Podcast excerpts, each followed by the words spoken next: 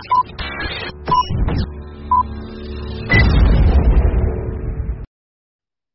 and welcome to Adam versus the Man on today, Friday, June 19th, uh, Juneteenth, 2020. We've got some exciting coverage happening today. We're going to be skimming through some stories, but in the tradition established by the GOAT, and you might be thinking Howard Stern, the king of all media. No, no, no. I actually have a very unique respect for Rush Limbaugh. So this is our open line Friday edition of the show, but we have an amazing guest. We're going to be avoiding booking featured guests on Fridays in the future, but today we've got Hotep Jesus.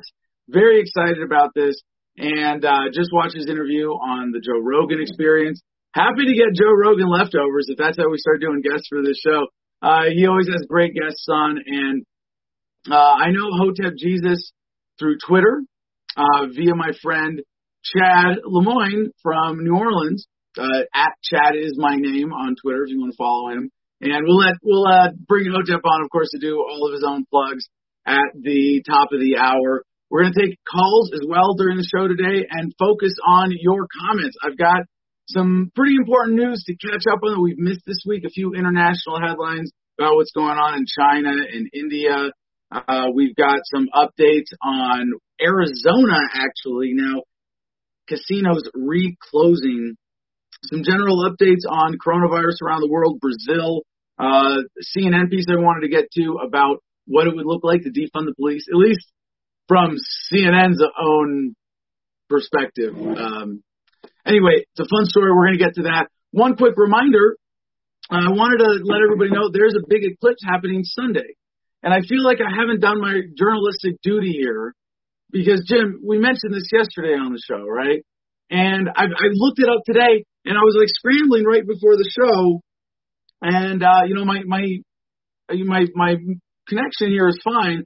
My wife, for some reason, is is like is is really wonky today. And what I wanted to pull up though was a viewing guide, and I did a, a quick Google search, and there's like how to view an eclipse in general, like don't stare directly at it without a special viewer that's going to protect you, know, that, you know, that kind of thing.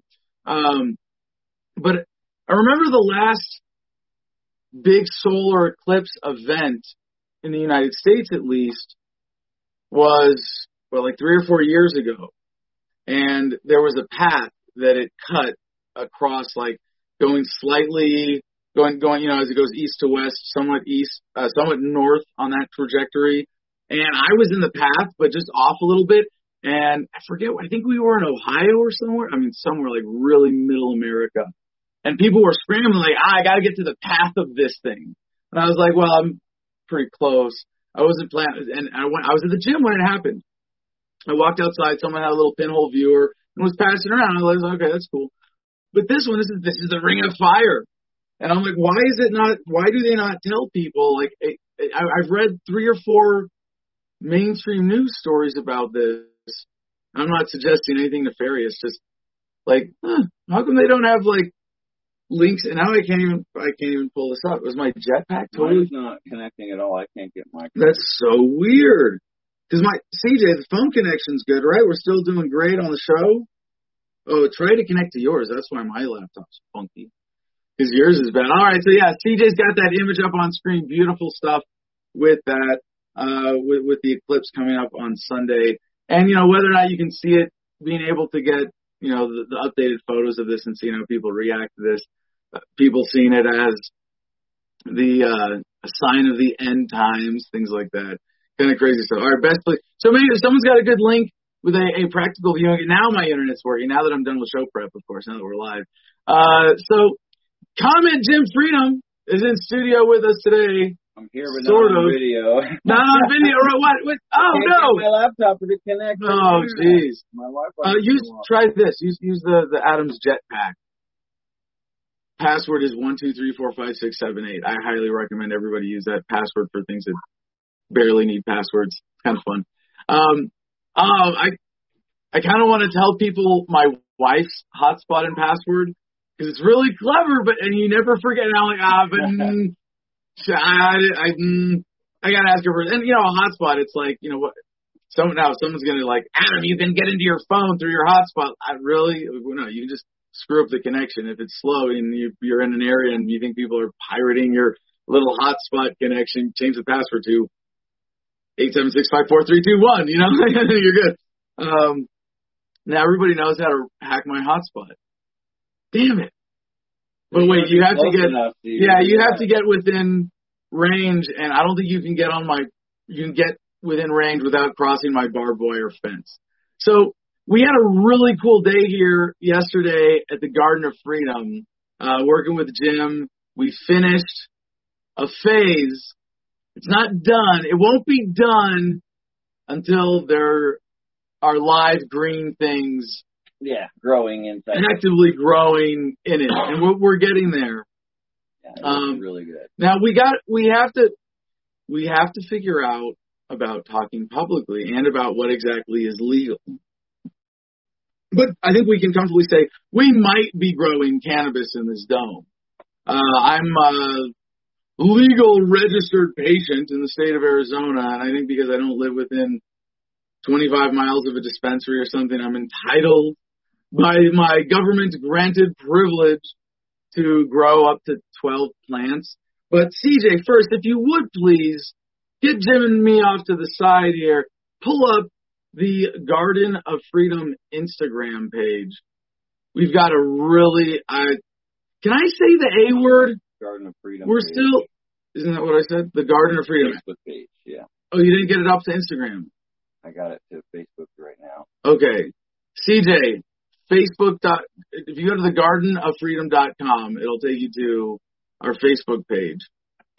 I'm so glad that we got that URL too, by the way. Isn't that cool? We got thegardenoffreedom.com. I didn't I didn't expect that. Uh, but is it up on? You got you have a connection issue still? Uh, but did you get the you got the video up to Facebook? The video is up to Facebook. All right, so CJ, if CJ can pull this up. All right, here we go. And with sound, please, for Jim's music selection.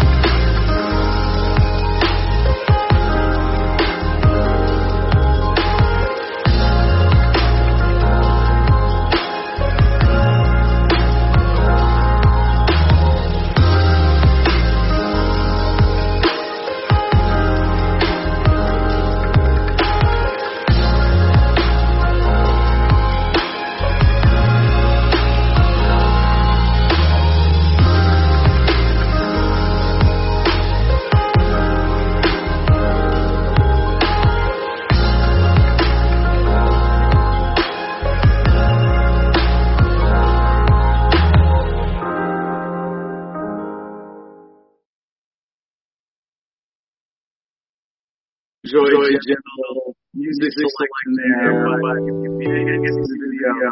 Please, please go, go to the Instagram. It'll be there uh, at the Garden of Freedom on Instagram. You can follow Big Igloo Geodesics at Big Igloo Geodesics there as well. So, Jim, tell the audience about our contest today. Okay, our new contest today has has has everything to do with our new greenhouse and we want you guys to come up with the best, most creative name for the greenhouse. And the one that we like the best, the one that we select, not only gets to boast that they picked the name for the greenhouse on Adam's property, but they also get to free link to join into the producers club. You know, that's a really cool contest, Jim. I'm I'm excited to get another cool name here for something because we really only have, I think, two names. I mean, I, I think everything should be named, right? Like every building should have like it's that, you know, like and you know your dome that we're working on for a living space for Jim. Uh, by the way, I went in there last night uh, when I was on the phone when you were doing the the night shots of the dome that we just saw, and it was pretty warm in there. Yeah. Like for summertime and and spring fall probably like that thing is going to retain a, you know a decent amount of heat and be be reasonably cool through the day. Anyway, I, stop me, stop me. I'm gonna geek, I'm gonna start geeking out on construction stuff here. But we have one thing that is really well named on the property, and that's our outhouse. It's the voting booth. Now I think like we have, I mean we have the bird run, and that's that's a done structure that needs a name. That doesn't have a name either. Right. Um, I guess the the incinerator, it's not done. We call it the volcano. I think that's. I mean, for a little thing, it doesn't need an important name, and it it kind of looks like it. That's on our Instagram for the Garden of Freedom as well. Would you say the camp kitchen is the name? Yeah, well, see, I was just thinking about that, Jim. I like calling the inside of that, the actual kitchen part, the camp kitchen. Lanai.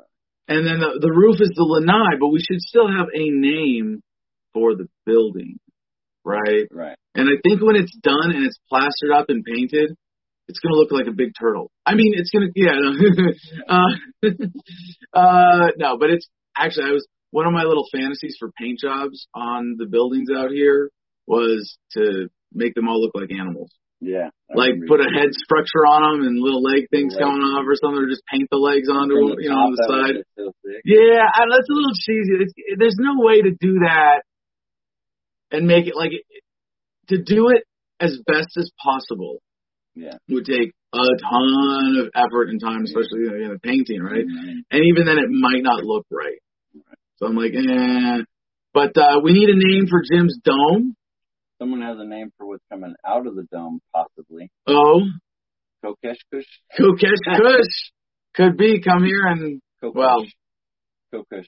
we're we are going to self censor for the time being and refrain from Yeah. discussing certain illegal activities. But uh, speaking of which, we discovered a very exciting possibility yesterday.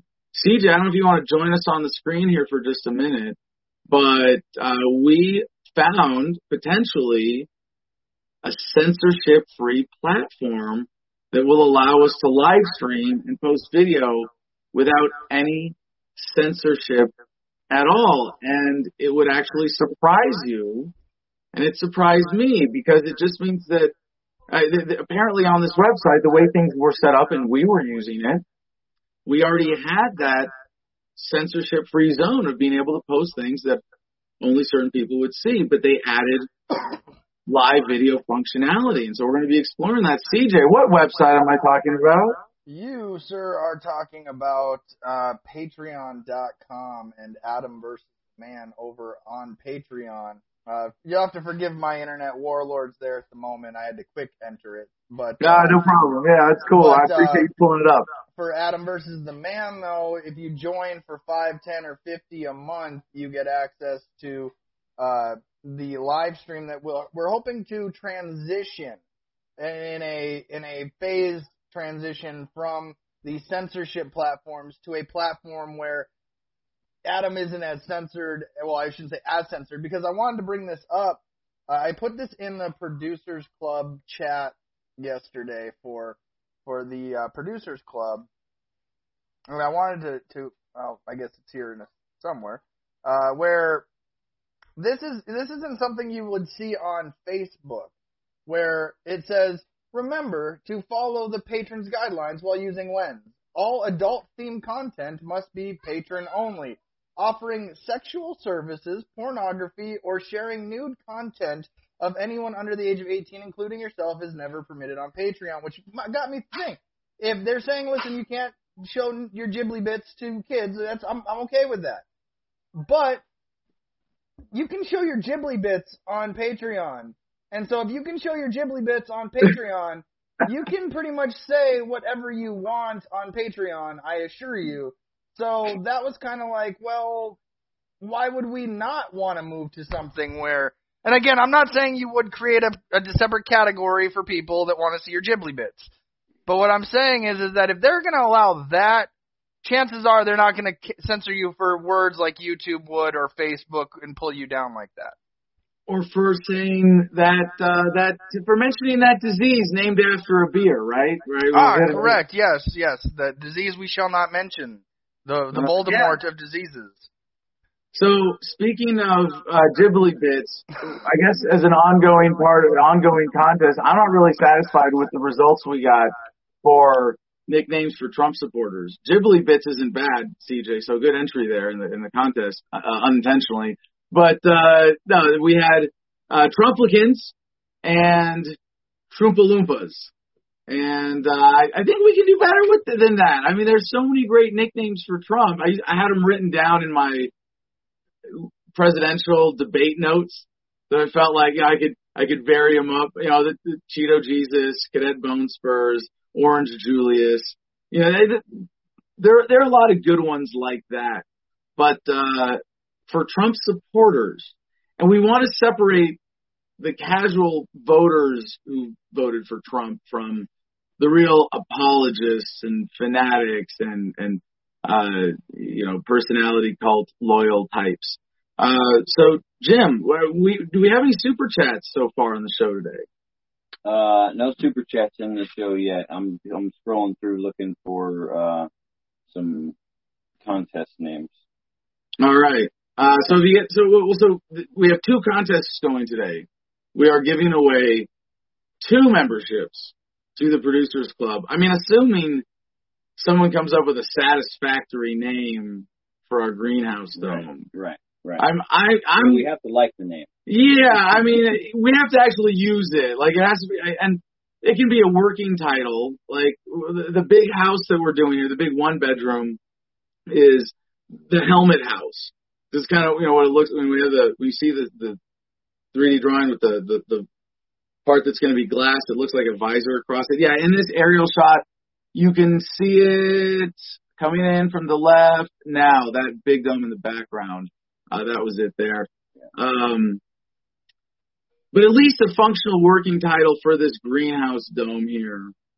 And by the way, Jim, that shot of you, like your idea to illuminate it from the inside and then do like shadow puppets, like your your body shadow puppet, like ah, that was so cool. We're, we, I almost want to build another one of these just for the visual effect, like yeah, just for the light effect, light not to be a greenhouse, just yeah. to be like a place to host dance parties, right? You know, it's tripping out in there.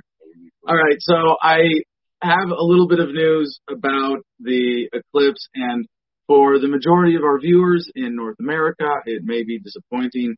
The eclipse will follow an arcing path from Central Africa to the South Pacific, with northern India as probably the best place to see, see the Ring of Fire phenomenon at its fullest excuse me, this is from Forbes.com, by the way. For the rest of us, there are a couple of places that will be live streaming the eclipse online. Probably the best option is the SLU Observatory, which will host a virtual star party starting Sunday, June 21st at 1 a.m. Eastern Delta, Daylight Time. What do I think Delta? Anyway, uh, you can join by simply returning uh, to this page and playing the below embedded. Anyway, so yeah, if you want to if you want to watch it live, there's places to find online. We got our first super chat for the day, taking the lead in our auction contest, the auctioning of a membership to the Producers Club. Jet Petty for two dollars weighs in with many blessings. Thank you very much, Jet. And by the way, uh, you know we say like if you can chip in a dollar and get to the top of the queue in our uh, you know in our in our show today. We're, we're going to be taking comments throughout the show. Uh, we're going to be taking your questions for our guest, Hotep Jesus, in just about 40 minutes here. And uh, if you want to put something longer, and see, this is a, we wouldn't have made this the case. The super chat thing, it, it's pretty cool, right? The more you pay, the more characters you get, the more space you get to write, and the longer it stays up on the top of the live stream viewing window for people who are watching the comments there. But we don't want to restrain people on word count. If we could customize it for ourselves, that's what we would do, is take out that limit. So if you want to chip in a dollar and have Jim read a, whole paragraph on the show, or a link that's too long to fit in to your one dollar or two dollar uh, super chat space, feel free to just say, "Hey Jim, read my comment below," and, and he'll get on it. People will figure out what's going on. The chat on YouTube is is plenty confusing enough. There's a lot you have to look past if you don't understand it anyway. All right. So we did have some important news stories from this past week we didn't get to. So starting headlines, we go to theguardian.com. Soldiers fell to their deaths as India and China's troops fought with rocks. India shocked by Himalayan border clash in which unarmed troops fought in the dark. And you go, well, you know, I mean, having been in the Marines, you know, and and been in combat, you know, uh, you know, I, I can imagine you might have troop movements where there's unarmed troop. Like I, I think this would be more likely to happen with like a group of Marines stationed on an army base, right? That an unarmed fight happens in a military, but then no, people die. Like this is like an inherently confusing story where you go, oh, they were fighting with, they were unarmed. It couldn't have been serious. And and that's what's interesting about this is it wasn't there was no serious like planned attack, and they just oh we left our guns at home, but we successfully found an enemy unit that was also unarmed. So we went ahead with our plan and went in with no. Okay, so the hand-to-hand combat lasted hours on steep, jagged terrain with iron bars, rocks, and fists. Neither side carried guns. Most of the soldiers killed in the worst fighting between India and China in 60 years lost their footings or were knocked from the narrow Himalayan ridge, plunging to their deaths. India has reacted with shock and caution to the loss of at least 20 soldiers. On its uh, wars are started over less body, lower body counts than that. Uh, on its disputed border with China, with images of the Chinese president Xi Jinping burned in Indian cities. In his worst public comments on the dispute, Prime Minister Narendra Modi led a two minute silence for the killed soldiers and said India would defend every stone, every inch of its territory. I would like, quote, I would like to assure the nation that the sacrifice of our Jawans, which is their term for troops, will not be in vain. For us, the unity and sovereignty of the country is the most important. A day after reports of the violent face-off in the Western Himalayas emerged, Indian news outlets began naming some of the dead, and a clear picture started to build of what transpired on the Monday night on the high, steep ridge lines above the fast-flowing Galwan River. The killings were sparked when a patrol of Indian soldiers encountered Chinese troops in a steep section of the mountainous region they believed the People's Liberation Army, PLA, had retreated from in line with a 6 June disengagement agreement. The Indian government has alleged that what followed was a premeditated ambush on their troops by PLA forces. And you go, the People's Liberation Army planned this but forgot to bring guns? The two armies jostled and hand to hand fighting broke out, neither side armed in line with decades of tradition, supposed to ward off the possibility of escalation between the nuclear armed neighbors. Then an Indian commanding officer was pushed from the narrow ridge and fell to his death in the gorge below. Reinforcements from the Indian side were summoned from a post about two miles away, and eventually about 600 men 600 men were fighting with stones, iron rods, and other makeshift weapons in near total darkness for up to six hours, Indian government sources said, with most of the deaths on both sides occurring from soldiers falling or being knocked from mountain terrain. I assume there were some blunt force trauma to the head deaths as well. But here's here's the crazy thing. We still live in a world where a government as big and as credible as India's has someone in charge of 600 troops and sends them into this fight. At least four more Indian soldiers were said to be in critical condition. Indian media outlets cited intelligence sources claiming up to 50 Chinese soldiers may have been killed in the melee but did not present the evidence. Chinese CCTV's widely watched evening news broadcast made no mention of the border confrontation on Tuesday following a phone call on Wednesday between India's Minister for External Affairs Subrahmanyam Jaishankar and the Chinese Foreign Minister Wang Yi. The two sides issued statements agreeing to de-escalation and resolving the conflict in a responsible manner. Now, here's another fun reaction to this with our next headline from the U.S. Sun. Bear fight. Indians use Winnie the Pooh to taunt look-alike President Xi over border clashes after China banned the cartoon bear. Indians have used Winnie the Pooh to taunt look-alike President Xi Jinping over the border clashes after China banned the cartoon bear. Fears of a war between the two nations have escalated as a result of the story we just brought you, obviously.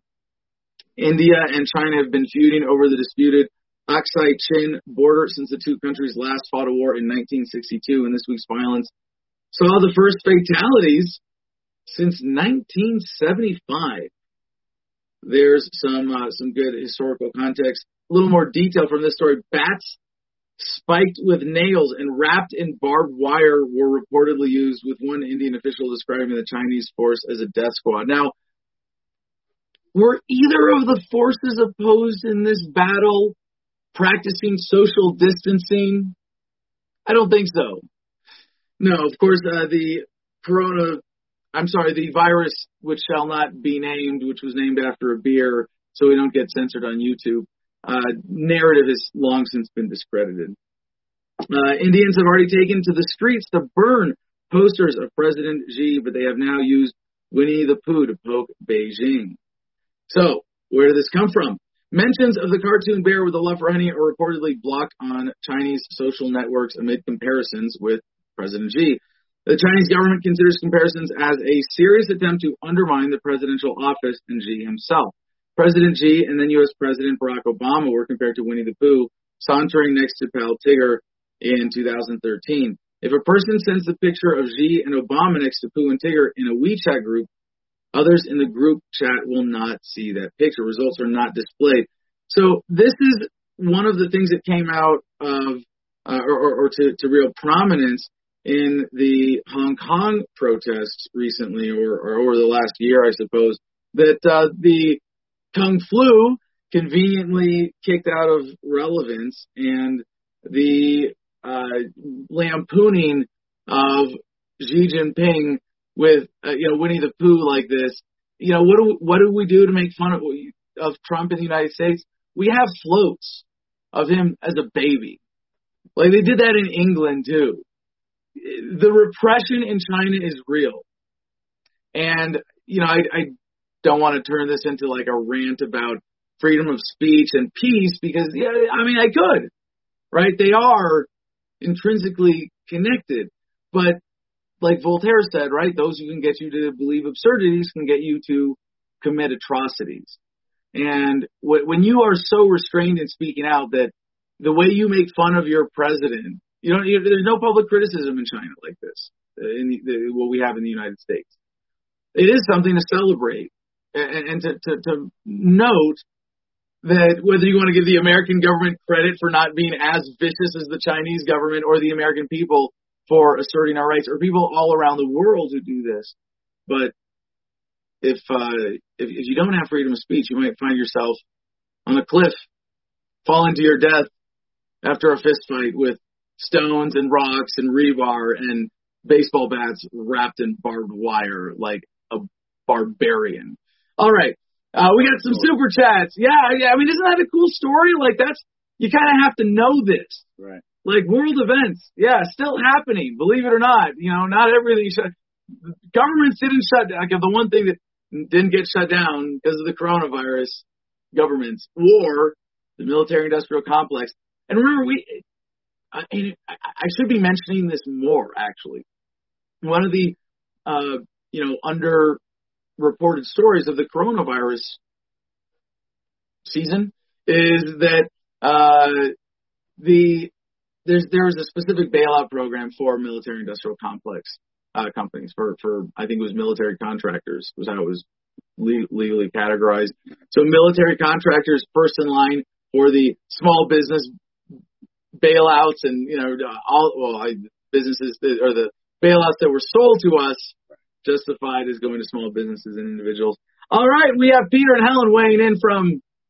You know, we talk 40, 40 feet away over there. Yeah. Uh, support for Della Wisdom busted for cannabis in Michigan. Oh no! At the very bottom as well. Oh wow, yeah, okay. So uh, Adela had a gun in her face yesterday. She was running for Congress in Missouri. Oh, not Michigan. That would be Mo, Missouri. This is the second time they illegally used drones and helicopters in her arrest. Whoo! Jury nullification in Missouri. Wow. Uh, yeah, no, and so I, I virtually met Adela uh, when when I heard about her from uh, from the Yeeples. Do we have they just accepted that their stage name is Yeeples because that's how it looks like it should be pronounced? Does that mean that because even though I know the proper pronunciation, I should pronounce it by the stage name pronunciation of Yeeples when I when I mentioned it publicly. Um, but yeah, hey, and if uh, Peter, Helen, if you guys want to put a link in the chat uh, for for an update on uh, Adela or what people can do to help, uh, I think that would be appreciated. There you go. CJ's got her picture up already. Another two dollar super chat from Left Hand Black. What does that mean? Isn't that a reference to something? Left Hand Black. And black. I don't get it. Maybe he can explain or she can in, in a follow up comment. Left Hand Black writes, defund the police or end slash revise qualified immunity. Um, yeah, well, I think this is one of the, you know, we, we covered this when, uh, we, now I can't even remember the other uh, representative's name, but it was Congressman Amash and a Democrat Congresswoman Pressley, Amash Pressley, Is that the name of the bill? Anyway, uh, to to end qualified immunity uh, somehow at a federal level, and uh, I assume that I would hear about that if it passed.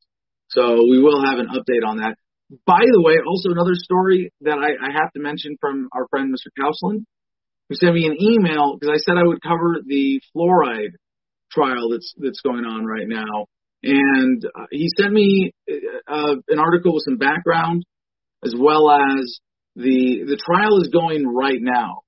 I just want everybody to know I'm not ignoring this story. I do want to cover it, but I don't want to cover it like every day in the. I'm not. I'm not going to turn to a fluoride trial watcher. I, I don't think it's that critical to human events to just be watching that every day. But I am going to cover it when we do have a you know a resolution in this trial, and, and it is pretty exciting to see.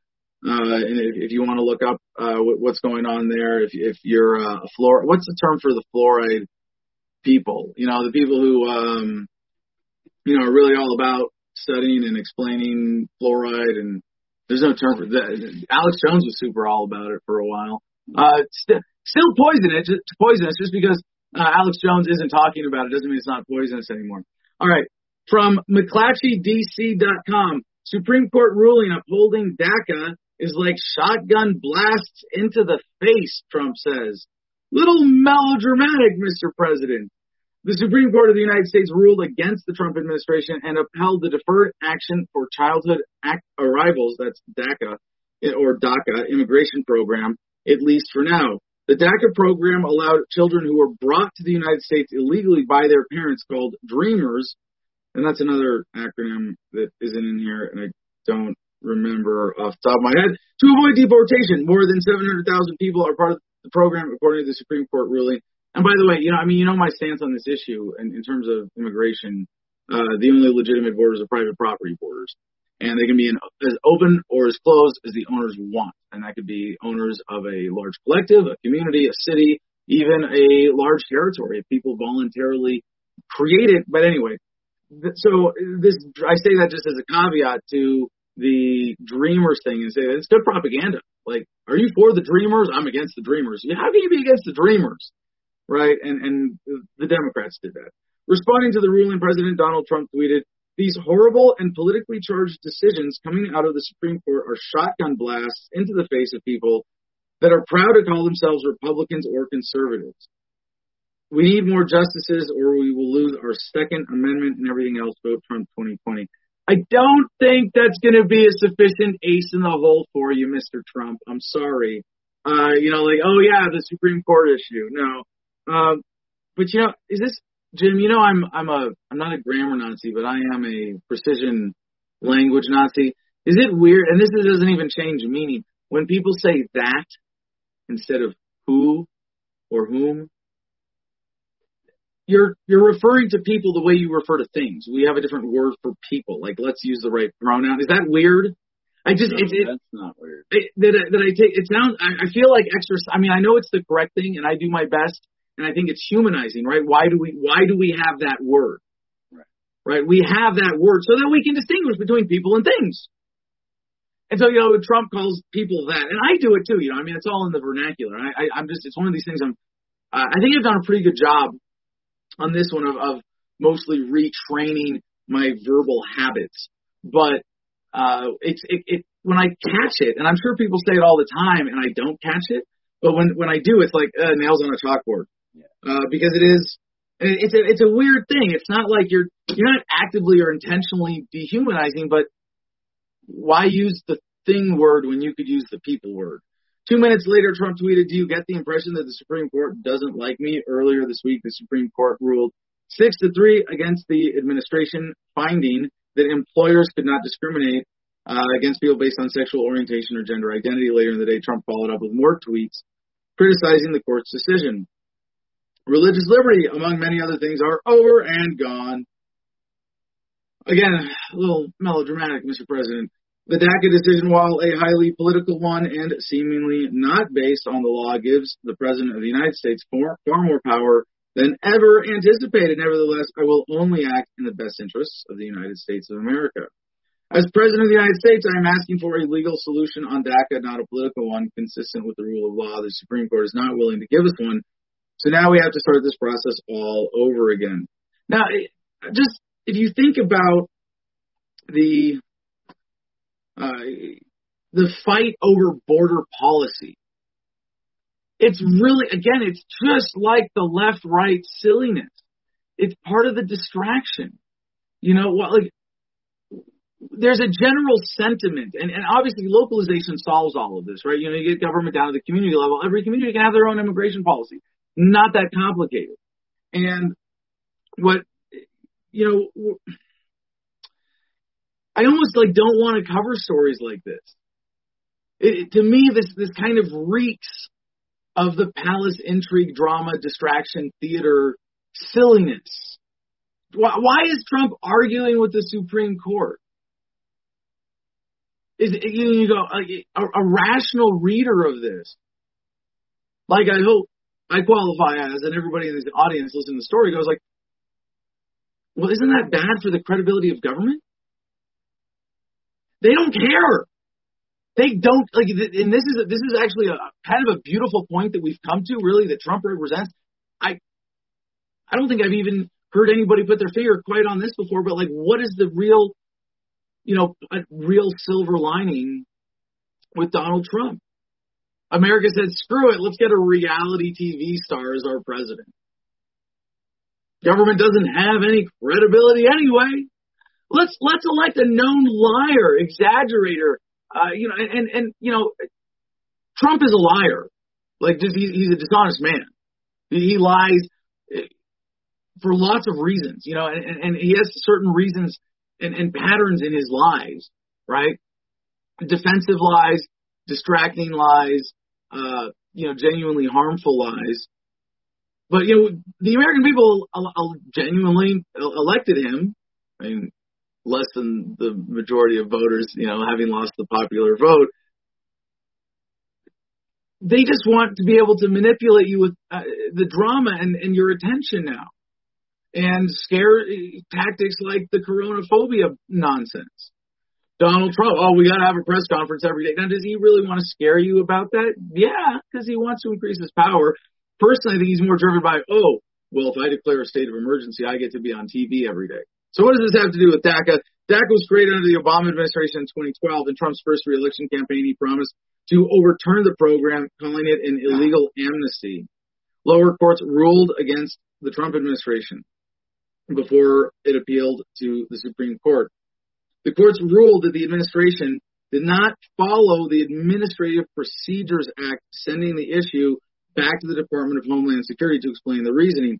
In the opinion, the Chief Justice writes, we address only whether the agency complied with the procedural requirement that it provide a reasoned explanation for its action. Here, the agency failed to consider the conspicuous issue of whether to retain forbearance and what, if anything, to do about the hardship to DACA recipients.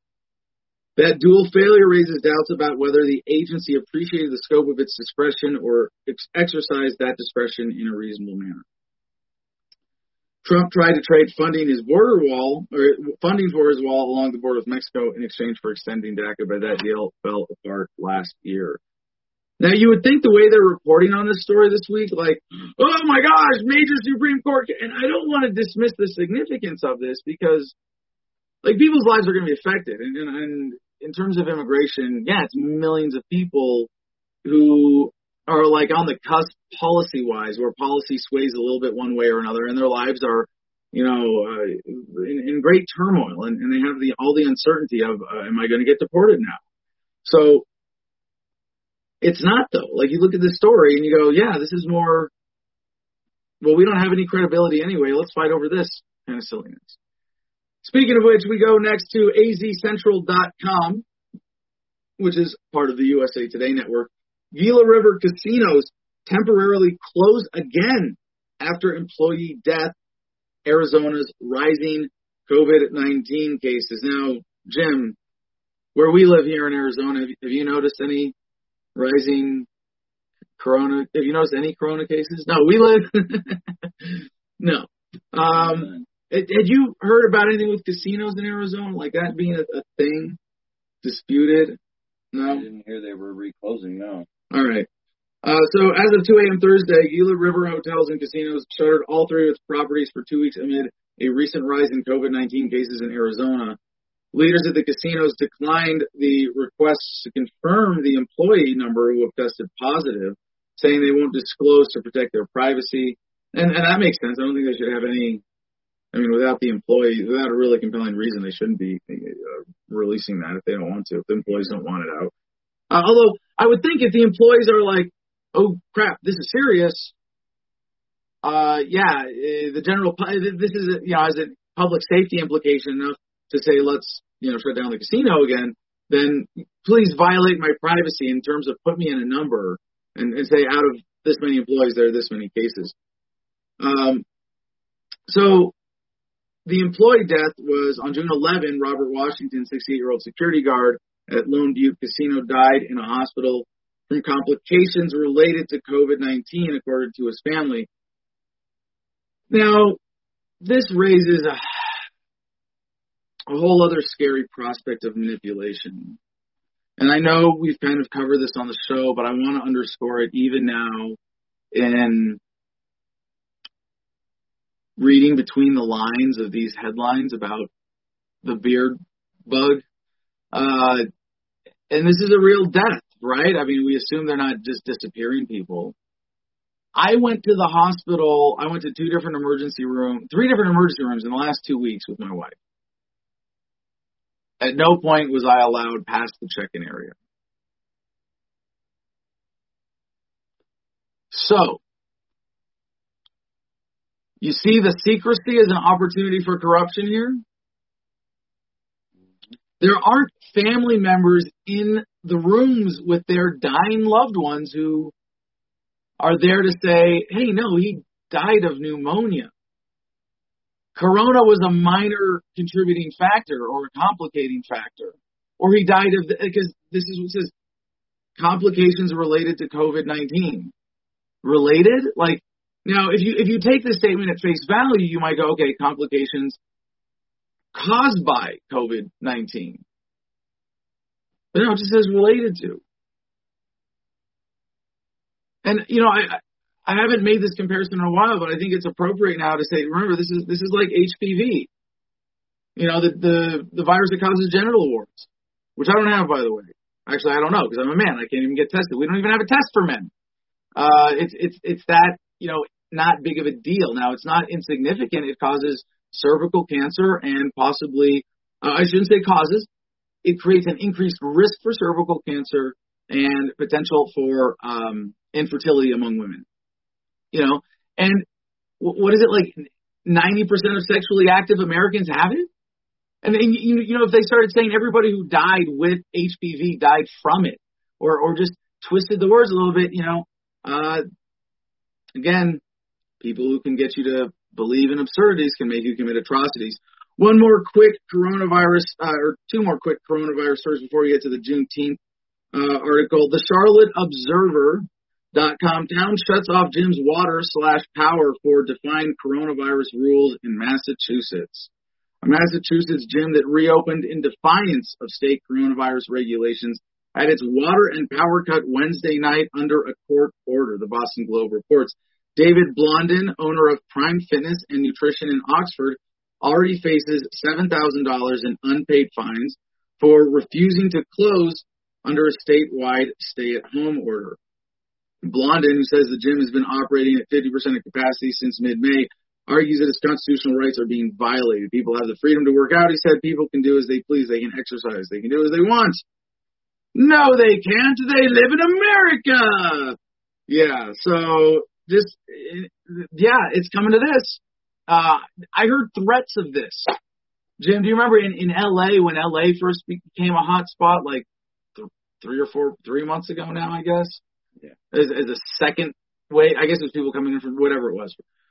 People coming in from China because we believe the narrative. Yeah. Um, no, but there was uh there there were threats that like you know people business right away L.A. huge tons of business owners right like millions and they go uh yeah you shut us down? No we're gonna stay open. We're gonna use our discretion. So, and they said well we'll cut your water and power.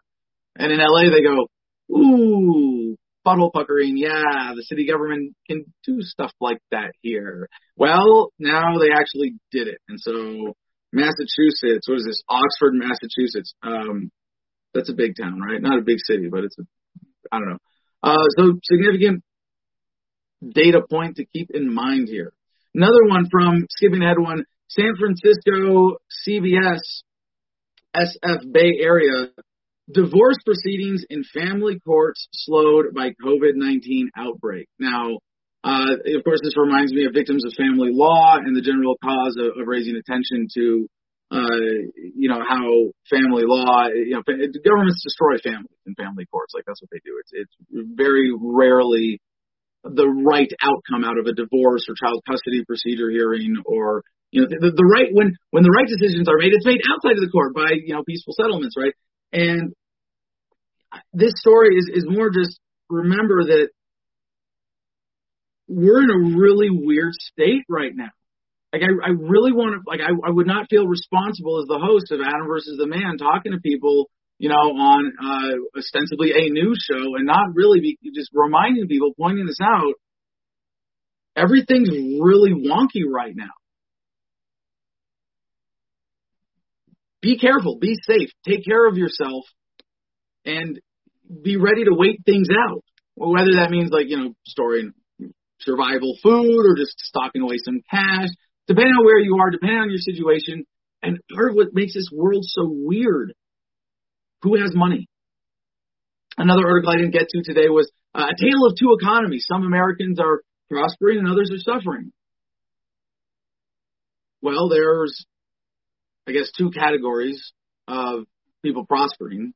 People on the government teat and people allowed to continue to operate as normal and get money out of the government teat. Because if you were operate, if you're just allowed to operate as normal, like a restaurant, but half your clientele doesn't want to eat at a restaurant, you're still out of business. So it's it's really people on the government teat versus people who aren't. That's it.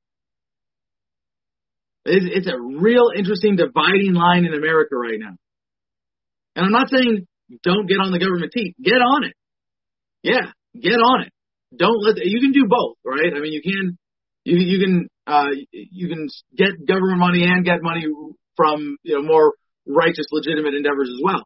But it's entirely righteous and legitimate to take money away from government that it would otherwise have available to hurt people. Don't let them do it. And so, divorce proceedings in family court slowed by COVID-19 outbreak. The, the other headline was that it's taking twice as long. Shit's weird. It is a weird time to be alive. It is a weird time to be an American. There's no other way to describe it. It's just weird. Blurry, fuzzy, wonky. I mean, maybe this should be the. Do we, Jim? Do we have any uh, names for the greenhouse dome from our audience? Uh, yes, we do. We're, we're switching over to that. Let's see. Uh, Captain Case Thunderdome. That's uh, I think. No, we're not. No, everybody wants to call every dome we put up here something Thunderdome. Yeah. Like, no. Lucas Jewell, call it Mount Carmel. Mount Carmel? Yeah, I don't know why that. Is that is that? Uh, no, uh, no. Uh, I mean, did he put an explanation? I, no, it's good to hear from our friend Lucas. people are Putting names up. another Navy veteran from uh, from Florida. Um, Jeremy Gooding, the Garden. hope you're doing of well, Weedham, Lucas. What's that? The Garden of Weedham. Cute, but no. Maureen backstage says uh, the Dank Dome. The ooh, see, like I'm all for funny, friendly games, but they should have something like DJ's throwing in on CJ says the dome of the dank. The dome of the dank. Ooh. Ooh, I like the alliteration. The dome of the dank. Uh, The dank Jace, dome. Jace Carnes on Facebook just put free dome. Yeah, we've heard that before too. no. yeah. All right. So to right. So by the way, we're giving away still. What I mean, our top bid today is two dollars for super chats. We're giving away one membership. Last Friday we had a frenzy of like twenty dollar posts. I don't. Yeah. it's- Yeah. People are going, oh yeah, Adam was right. Coronavirus is going to be a thing for a while. We got to save. like, no, no, well, please also invest a little bit in independent media and entertainment. And this is a really good deal when it comes down to it. We're not asking for much here. Uh, twenty dollars today. I guess we can say anybody over twenty dollars. You know, top bid or anybody over twenty dollars if the top bid gets twenty dollars gets uh, producer club membership, and anybody who comes up with a usable or, or if if one of those dome dome with the dank dank dome, they're good, but uh, I can't see saying that you know every day. Yeah, He's in the yeah. dank dome. Right. He's in the dome of the dank. Definitely doesn't. It sounds nice, like it's official, but it's, it doesn't roll off the tongue. All right. So to Reuters.com, Juneteenth observance arrives amid U.S. reckoning with racism.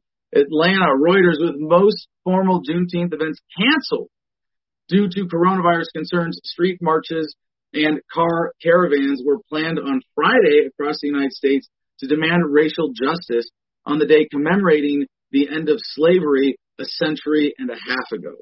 Despite the limitations, the occasion holds particular significance this year, organizers say, coming at a time of national soul searching over America's troubled racial history, triggered by the death of George Floyd under the knee of a white Minneapolis police officer. Weeks of mounting demands to end police brutality and racial injustice are sure to animate rallies expected in cities coast to coast, including New York, Washington, Philly, Atlanta, Chicago, and Los Angeles. And I, I think there's, I mean, obviously, the whole uprising now is some kind of controlled opposition. These are police reforms that are long overdue.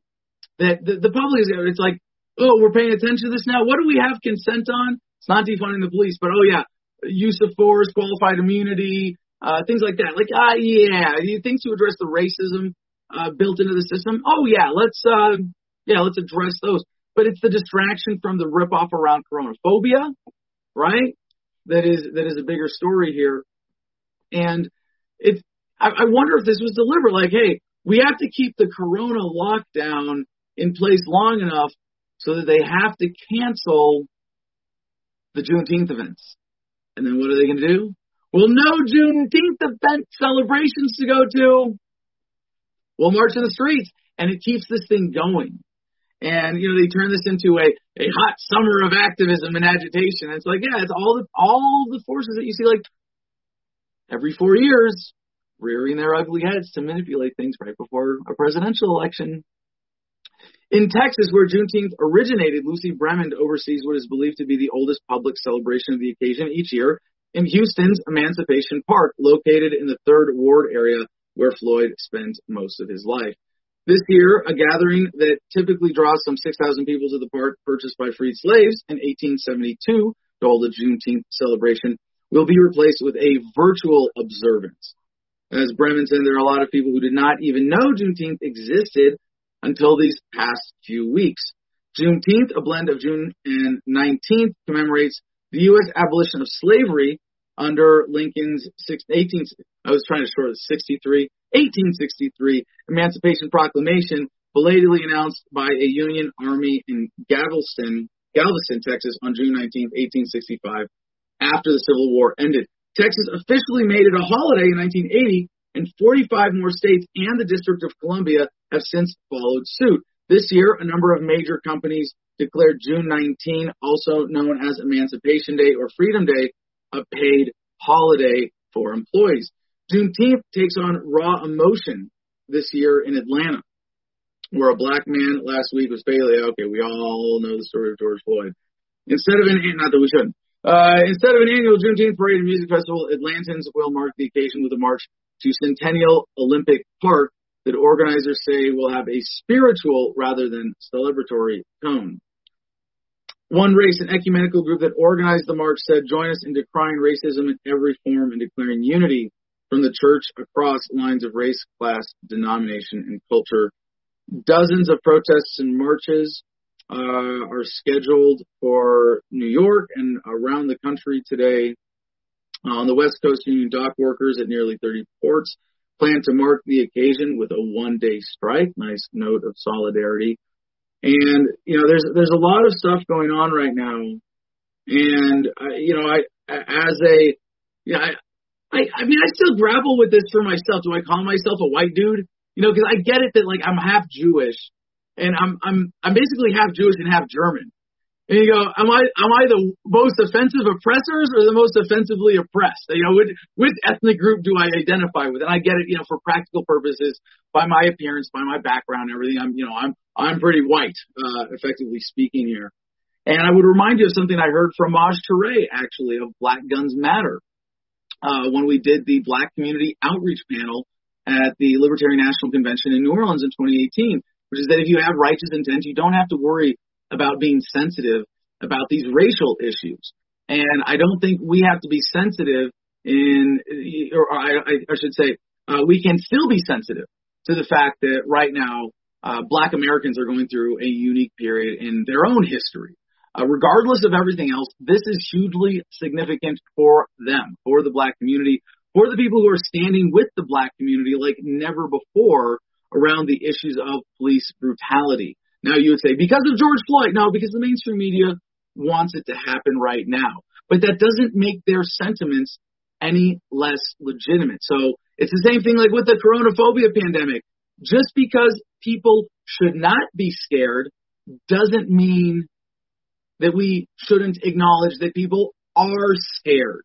And that makes them vulnerable. And we need to make them less scared, not frighten them with something else. Like Mark Twain uh, said, it's easier to fool someone than convince them they've been fooled, and especially someone who is afraid because of lies and propaganda and misinformation. It's all the more important to talk them down. So that being said, I think it's uh, important that in putting this in the bigger context, right now, sad to say, the black community in America is being used as a pawn again.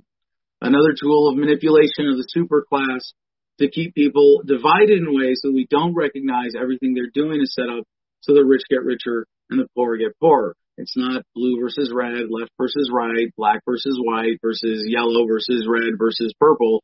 It's rich versus poor. And it's not all rich versus all poor. They're bad poor people, but really it's the super rich who use the system to exploit the rest of us versus the rest of us. And our guest today, coming up uh, in, in, in just uh, a minute here, uh, let's see if we can live switch our mics and, and up our audio quality here. So, um, yeah, we're really excited about uh, our next guest. His website is Brian Sharp with an. He is better known as Hotep Jesus from Twitter, and we're going to get an explanation of that name. And uh, you know, we're going to do a little follow up on his Joe Rogan interview, and we are also going to, uh, from the, well, we'll get to it in the interview. Any other comments, Jim, before uh, while while we're waiting for uh, for Hotep to join us? While we're waiting on Hotep to join us, there was a couple of the um, uh, what they call the Trump supporters. Jeremy Gooding supporter names Trumping Jacks Trumper cables, nah. Trumpty Dumpties. Ah, Trumpty Dumpties. Ooh. The first two are like, that's fun, that's clever, but doesn't really, I don't know if I would use them. Same again? The ring. Uh, trumping jacks, like jumping jacks, trumper cables. Yeah, but hold on.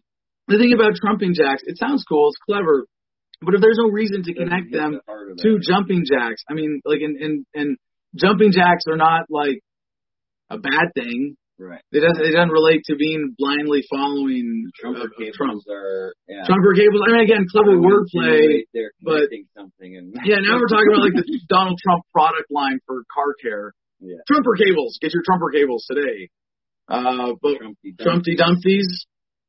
shows that they sat on the Trump Yeah, although- and they fell off. Although even I think that's I think that's a better term for Trump himself. Trumpty Dumpty.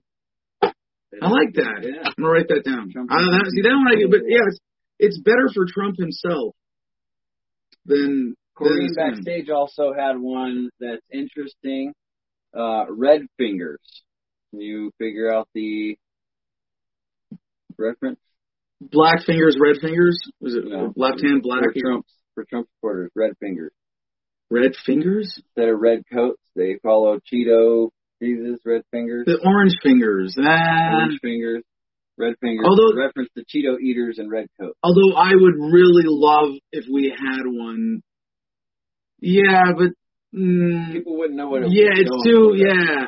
I would love one that connected with the American Revolution, identifying the Trump loyalists as the British loyalists or redcoats or stormtroopers, Right, right. stormtrumpers. Storm trumpers. That's Uh, that uh, might be a little for the people who beat up protesters at Trump rallies. Those are the stormtroopers. Storm trumpers. yeah. See, sometimes it just takes a, a back and Yeah. forth to, to pull it out of your brain. So CJ, is our guest ready? We're gonna just keep rambling here. Uh, nope. No Nope. connection. Were you able to get in touch with him and get him? I I sent him the link before the show. Uh, all he's got to do is click the link on the email, and he'll be backstage. So I All right. couldn't tell you either way. All right. You didn't get his number to text him or anything, did you? I can double check the email real quick and see if it's in there, and I'll give him a call. All right, cool. And uh, I guess when you get it, if you want to just uh, send Jim a message so so I can wrap up and, and we'll get to Hotep Jesus. And then uh, if any, is, are there people? Are, Jim, are the comments today coming in from YouTube or Facebook or Periscope, or are they backstage comments? Most of them are YouTube. Uh, of course, Corrine is backstage chatting it up. Yep, yep. Gotta love Kareem in the back. I saw Matt back there earlier. That sounded like it could have been really dirty. Kareem, I didn't mean it that way. I'll leave it at that. Michelle Ness uh, gave a coronavirus less deadly than family law court. Ooh. I don't, yeah, I don't know though. People don't, it's, it's definitely less damaging to America. And it, it's, it's a bit of a leap though. It doesn't make it a good joke. Right? Because people don't associate family law court as dead. It's a pain in the butt. Right. It's corrupt. It destroys families. But does it, does it, and, and it kills people in, in a long term sense. But I don't think you can, like, if, if some, if a dude goes through a shitty divorce and then gets depressed and kills himself, you don't quite, he still gets resp- he still gets primary responsibility for that. You can blame the court for creating the conditions and the in unjust acts that led to that. And it's, it's a lot of things with quality of life that we, we generally underestimate the impact of, right? That, um, well, you know, a lot of, a lot of people take for granted, uh, you know, I, by the way, I love asking libertarian audiences, like, you raise your hand if you've been arrested before. And it's like, Yeah. most of them. And, uh, you know, most people though have never had serious legal troubles. Uh, most, I think still, I'd, I'd say uh, most have had bad run-ins with the police. But you think like white middle suburban America, where the job of the police is keep those communities safe and isolated from the riffraff, essentially, right? And and they do their job. And if you if you look like the average white person walking through that you know white majority super majority town, you're not going to uh, have the same kind of history or, or association with police.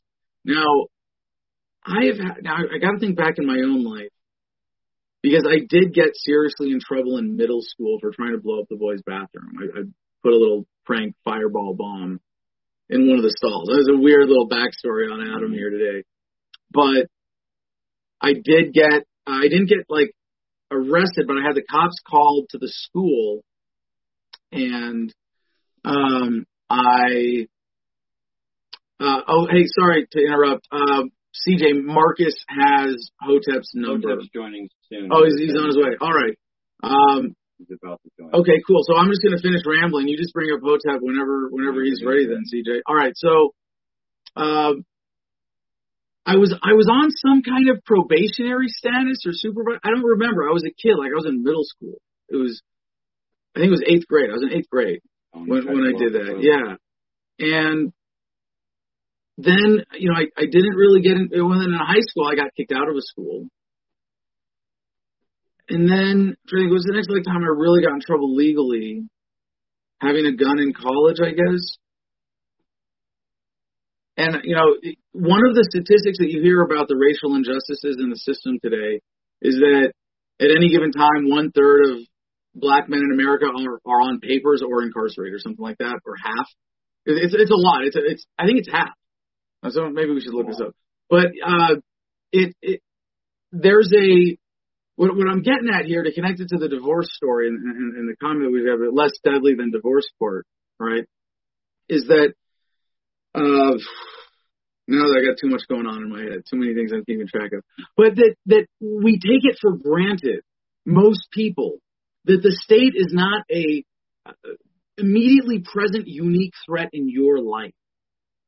And I think about this like with my with me, it's mostly through. Well, I, for me, my legal history is half civil disobedience, half my own punk behavior, right? Uh, in my wife's case, there's no civil disobedience, but she's you know she's 26, and over her life has had a you know significant portion of it on paper, like on probation. She's on probation right now for a DUI.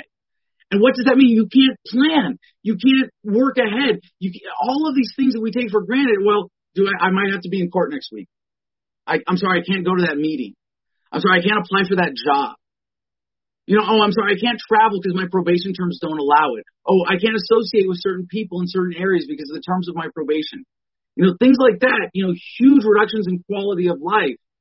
Again, problem for everybody, especially present in the present in the black community in America. So our guest today is Hotep Jesus. Very excited to be bringing him on today, especially after studying him on Twitter and seeing what he's doing with social media, with his business, and hearing him on the Joe Rogan experience lately. So, CJ, can you bring our guests up on screen here, please? Ladies and gentlemen, Hotep Jesus, welcome to the show. Thank you so much for joining us on Juneteenth of all days. Ah, yeah. What's up, bro? Thank you for having me. Hey, so I've, I, I mean, there's so many things we could talk about, and I, I, you know, I, I want to really honor your wisdom, and I want to make our, our interview here about trying to answer the bigger picture questions. Okay. You know, as, as a black American who is very confident in challenging mainstream narratives about black history, black culture, black America today, dude, we're going to get to your, that last segment you did on Rogan about the the re- revisionist history on slavery. Yeah. That's some heavy stuff that everybody needs to know. I want to I want to hit on a couple things, get those out of the way, and then get to some bigger question picture or bigger picture questions. Uh, but first, please, yeah, I heard you say the story, but not a real explanation. What does it mean to refer to yourself as Hotep Jesus? Ha. Well, um, uh, right around the time that Mike Brown was murdered and Trayvon Martin, Tamir Rice, and all those guys, uh, Sandra Bland. Um, the, uh, Black Lives Matter was born amidst all of that chaos. And, uh, you know, my heart went out to the greater black community, to those families that lost their sons and daughters. And, uh, I started to provide solutions. And when I provided those solutions, um, the black community didn't like them so much. At least the black liberal community didn't like them so much. So uh, they uh, hurled invective comments at me. I was lambasted for um, centering black economics. Um, you know, they thought that you know um, I wanted to just replace white patriarchy. So they called me Hotep, and I'm like, you can't be Hotep. You know, Hotep means peace, satisfaction, or be at rest, and many other meanings. Uh, so you can't be a Hotep. So they kept calling me a Hotep. So I said, fine, I'm a Hotep. And uh, the voice that I was tweeting in um, was very holy, I guess you can say. So then somebody was like, what do you think you are? Some sort of Hotep Jesus? So I was like, oh, I kind of like the ring to that. So then I was just like, I took it on and it's just been me ever since. That's a great stage name. Your Thank real you. name is Brian Sharpe, and that's Sharp with an E, right? And your website is briansharpe.com if anybody wants to go check Dot that out. co. Dot co. Oh, excuse me, BrianSharp.co. BrianSharpE.co. So, Yeah. um, Hotep, um, it's uh, you know, from this segment that you did with with Joe Rogan, there was a really well. Hold on, you know, I'm sorry. I want to go back for a second. You said the liberal black community didn't like your solutions. What were the solutions and why? Did it have to do with the Democrats and dependence on government as a whole? Yeah, so at that time I didn't know the difference between a Democrat and a Republican. I was very ignorant to the U.S. political system. You know, my Hold entire on. life. Do you know? Do you know that there is a, a precise difference between the Democrats and Republicans? It's it's like going off a cliff at 70 miles an hour or 80 miles an hour. That's the difference. I mean, I. Yeah, yeah. You're, sorry, you're making a more nuanced point. I know. I couldn't. I couldn't hesitate. I couldn't couldn't uh, hold back at my my joke in. Sorry. Yeah, yeah. Nah, you know, um, there really is no difference, like you've just illustrated, right? Um, but you know, back then I didn't know the nuances of what each policy was pushed and you know who was what, so on and so forth. And frankly, I didn't care. Um, you know, I was a avid Alex Jones listener, so I always saw things um, through uh, Alex Jones or Farrakhan lens, right? So mm. I saw both parties as always being evil. I saw white people as being evil. I saw the government as being inherently evil. So I didn't care about any of that stuff. I just knew there was good and there was evil. Um, so yeah, so uh, my solutions were black economics. You know, if you look at uh, Dr. Claude Anderson uh, and his book uh, Powernomics, um, you know, that was something that I'm more aligned with. Was you know, let's let's worry about you know how we circulate the dollar in the black community, how we provide jobs for each other, and, and how we grow uh, our own technology. And um, you know, the the the Marxists um, were able to get to the black mind, uh, and the Marxists um, push uh, the socialist ideology to these black liberals. So when you come with more of a you know capitalistic or free market point of view, they say, you know, you just want to replace white supremacy with black male patriarchy supremacy or some whatever they're teaching those people. And I was just like, huh, what? no, you know, so, uh, yes. And that's what I was, uh, you know, highly criticized by, um, the, uh, black feminists and the black Marxists to be more specific.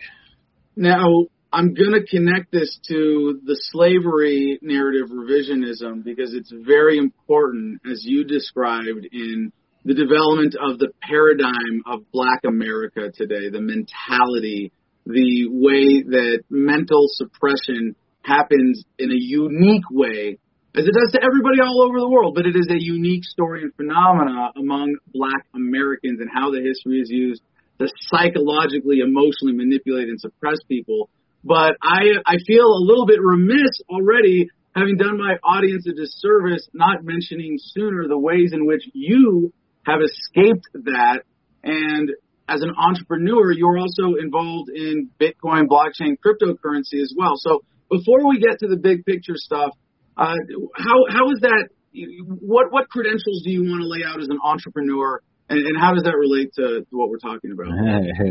yeah, my credentials are deep, man. You know, we're going back to, I want to say I started my first business in 1996. the age of 16, I had a printing business and, um, I used to print business cards and flyers. Um, and I used to do other things, you know, hustle. Like before that, you know, um, um, we uh after gym class everybody was like smelly right and sweaty and whatnot. So i used to uh i had a lot of different types of cologne i would get every year for christmas. So i would line them up in my locker and i would charge people to use my cologne right? Um, high school bathroom attendant. Yeah yeah. Yeah you, you, you, know? you really had a bright future as a bathroom attendant ahead of you. Yeah you know i um i actually had three lockers. You were assigned one I had three lockers. You were franchising yeah, so I had the one that was assigned to me was like in the old building, and I didn't use that so much. I just used it if I had classes in the old building. And then there was um the main hallway where everybody hung out. So um I actually was able to obtain that locker um from a graduate. And then I had uh, another locker in the new building that I got from another graduate. So I was collecting lockers as people would graduate, right? So, you know, if I had a class in a new building, my books were in a new building. If I had a class in the old building, those books were in the old building. And then all my hustling happened in the main hallway. So, what city is this? Uh, I don't want to say. Where you grew up? Yeah, this is where I grew up. This is high school. Yeah. I'm pretty sure the statute of limitations on selling cologne in high school is is passed for you. Yeah, no, I just it's other reasons. It has nothing to do with that. I'm just curious. You might. I mean, if you say no, I can't even say the reason, of course. But can you say what the reason is? I just just personal reasons. Okay. All right. All right. You know, I, I have a certain amount of success, and I don't want that town, that racist town, to get any credit for my success because they deserve ah, it. Yeah. Yeah, yeah. part of it, that's a great reason by itself. yeah. So, you know, I used to hang up uh in the locker, I used to hang up um pictures of um Tyra Banks. I used to rip out of the uh, Victor, uh Victoria's Secret magazine. I used to hang them up. So people used to come out by my locker and see the latest edition of what I hung up. So, um, you know, I was providing entertainment as well as a cologne. So I was always like a, just a natural hustler. And then my father worked for um he worked at the Prudential Building in Newark, and um uh, when um, the attorneys used to throw away computers, um, he would bring them home. I'd fix them, and then we'd sell them. So, um, you know, I was involved in tech since you know the Commodore 64. My brother is a graduate of NJIT and a math genius, and today he's uh, still, uh, I believe, VP of IT at some big bank. Um, so I grew up around technology. My father um, you know, when GPS first hit, my dad would put the GPS custom into the Honda Accord that year. Um, and you know, we always had, uh, we used to go to the computer shows and we used to build our computer from scratch. And when CD burners first came out, we had CD burners. When the internet first hit, we were the first people to have internet. Um, okay, grandpa. Yeah, exactly, exactly. You know, um, so, you know, I was always been around technology. My dad's a tech geek. You know, whatever new technology comes out, he's to get it. Um, when the first plasma screen came out, he had it. When the first LCD screen came out, he had it. Um, you know, even to the day, he's got state of the art equipment in his movie theater. So, you know, I've, um, you know, I've, one of this, I don't know if anybody knows anything about sound, but my dad has a pair of glass speakers and they're made by Martin Logan, and these things are thousands and thousands of dollars. But the sound quality, like people have never even heard of Martin Logan, but if you're into sound and tech for home, then you would know Martin Logan or Nakamichi, right? Right. But it, this ain't like Sony type stuff. We're talking about right, high end. So I've always been surrounded by somebody who is just involved in tech, which is why I'm still involved in tech. So then as I get older, um, you know, and I go through my uh, record label phase and my uh, mortgage broker phase, and then I'm working as regional marketing director for an energy drink company, uh, which has an investment from Curtis 50 Cent Jackson. Um, I'm involved in uh, CPG goods, um, consumer packaged goods, and then I move on and I launch a company for uh, Carmelo Anthony. And then I'm talking to like investors and people that are starting up companies. And basically at the time I was doing like marketing, um, experiential marketing, film marketing and social media marketing. And I'm telling all these people I'm talking to, like, yo, you guys, why aren't you in the mobile app space? Like getting a mobile app space, it's, it's, it's like early and it's like time, you know, time to get in because it's going to grow. And if you look at the App Store now, how much millions of, money is, is hundreds of millions is generated through the App Store, you would see what I'm talking about. Exactly. It's probably billions. dumb freemium games that trick people into giving up 50 cents at a time. Yeah, yeah. So, you know, when I saw people didn't have that vision to go into the mobile app space, I just, I launched, I, I, I thrusted myself into that space. So I went to go, um, work for this company, um, what was it called? I forget what it was, but it was a messaging, a text messaging app company. And the CEO and founder at the time was a guy named Maher. And when I walk, I was used to walking in interviews and just getting jobs because I interview really well and I just know what the fuck I'm talking about. So I was used to getting the job and I didn't get this job. And I was like, why didn't I get this job? And, um, so can, I, just, oh, can I, can I, can I ask you, sorry, still a sidebar, you know, yeah. as long as racial issues aren't everyone's mind right now, you're a tall, handsome black dude uh, you know, you carry yourself with a, a powerful presence. So I imagine if you're applying for a job, that that that plays in your favor. But you also have dreads and, and, and facial hair and a distinctly black appearance. Yeah, Do those play yeah. against each other somehow? Uh not until you got hired. oh, so you hide it for the interview, shave and, and tuck all the dreads up? Nah, well, I just like my my dreads are pretty new. Like that came that came okay. in like 2012, right? So before then, I had a short haircut. So, so this is your entrepreneur look. You used to have a more clean cut, work yeah. for the man kind of, you know, yeah. eager eager black employee look. Exactly, okay. exactly, yeah. So um, so Not yeah, to so, condemn either strategy for any individual. Right, right. Um, yeah. So you know, uh, I I got into uh, so I had that interview and I didn't get I didn't get the jobs. I was like trying to wonder why, and I realized because I wasn't up to date on what was happening with the app store and with digital marketing. So I put myself, you know, in in virtual schools, and I just studied for like a year straight, and I just got better at it. And um, because he was asking me certain questions, and as he asked me questions I didn't answer to, I kind of like made like a mental note. And I went home and just looked everything up, and then I just started learning app marketing.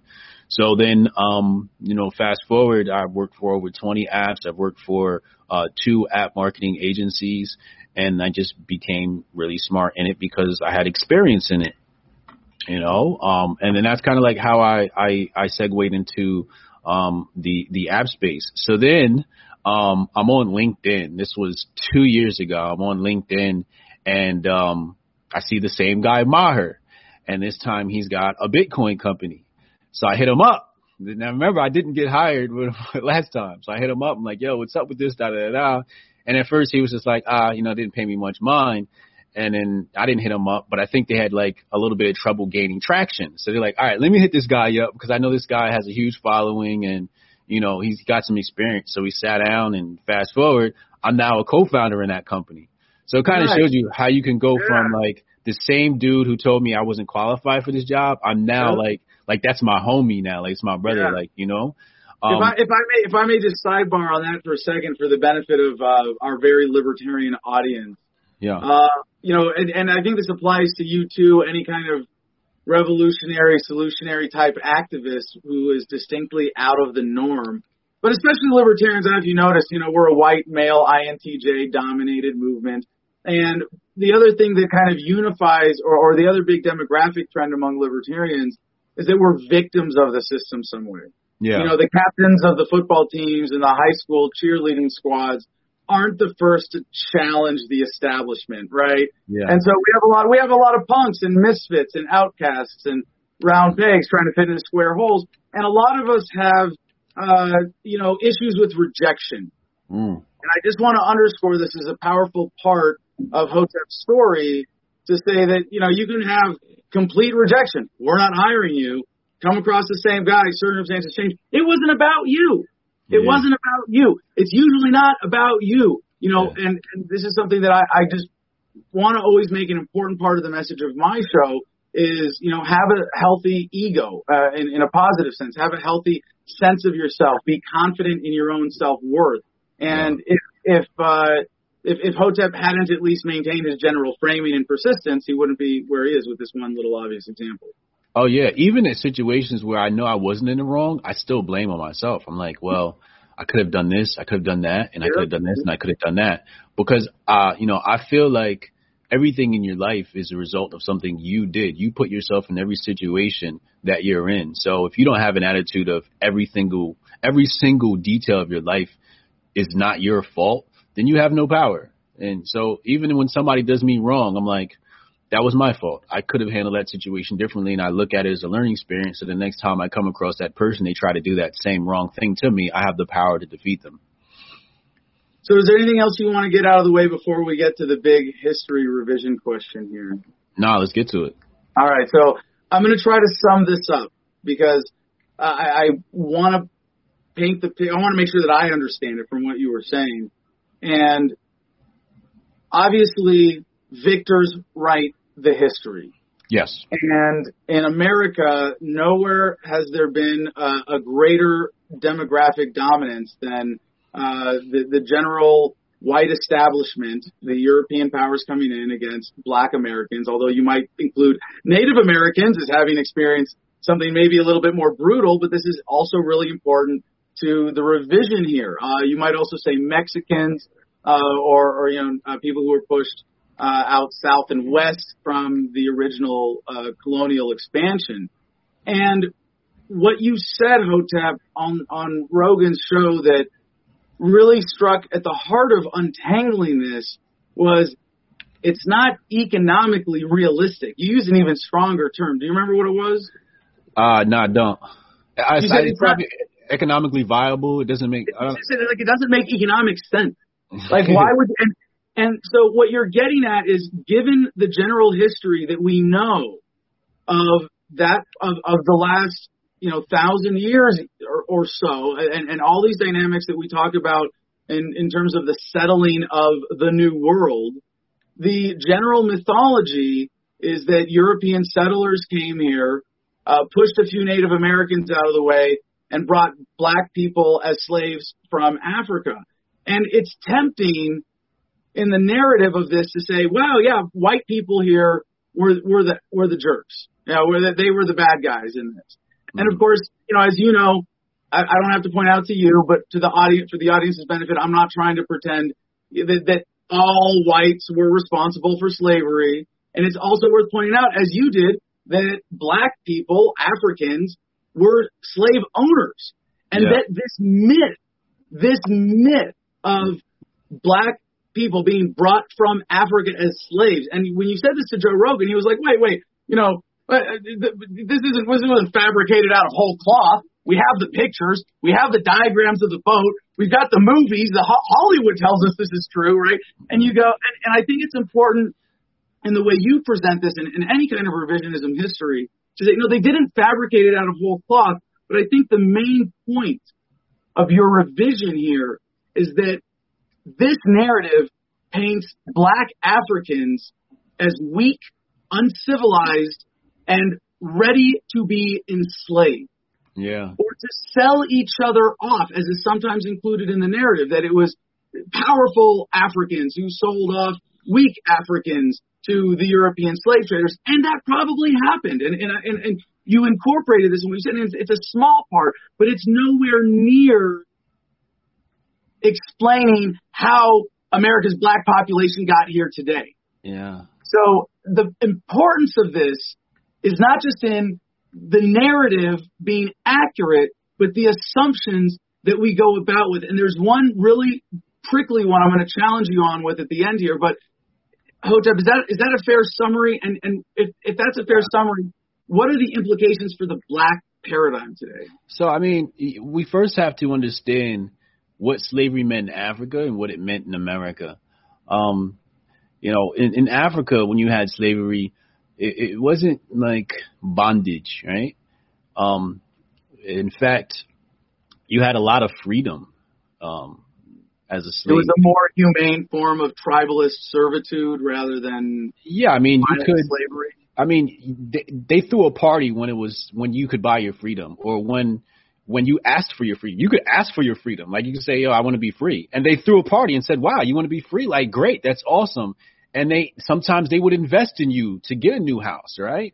So, and and that's not from black sources. That's from white sources. If you go read the outline of history, they, you know, a white source admits it. And I don't think that book is completely accurate on everything, but there's several sources that explain what slavery looked like in Africa. And it wasn't this thing where, you know, they beat people and all the time. And even if you go read Thaddeus Russell's book, um, Renegade History, you know, the brutality of slavery isn't as what they say. And he's got some of the empirical data to, to, to back that up. So, when people talk about slavery, it's like there's lots of Now hold on, nuances to let me let me sorry. So there's there's an image that comes to my you know upper middle class white educated brain from the textbooks when you say all that, like the pictures of uh, slaves being whipped. Um, Yeah, Are- so are- so when you talk about when you talk about whipping, like you know, in Thaddeus Russell's book, white people was whipped too. You know, white people would be strapped to pillories. You so know, just a more, yeah, just- oh, uh, this goes to the more accurate historical narrative that it was just a more brutal culture overall. But, yeah, I mean, lynching, lynchings were a thing. I mean, you're not trying to say that like racism isn't a problem or that the oppression of, of black America, but you're making an important historical point that black explorers got to the new world without the help of Europeans at some point. Yeah. I mean, the rulers of the rulers of Songhai Empire and Mali were traveling back and forth to the Americas before 1492. You know, um, uh, I think his name was Abukari. I forget the name of the ruler, but Abukari had sent an expedition to come to the Americas long before. Um, but the thing is, you don't even have to look at Africa. You can just look at the Caribbean. You know, Cristobal Colon or Bartolomeu de las Casas, in their own writings, talk about how you know when they visited the Caribbean and South America and they were looking for gold, um, they met black people. So it's like you have these islands, which are not far from the Americas at all. I mean, I believe Cuba's 90 miles from Florida.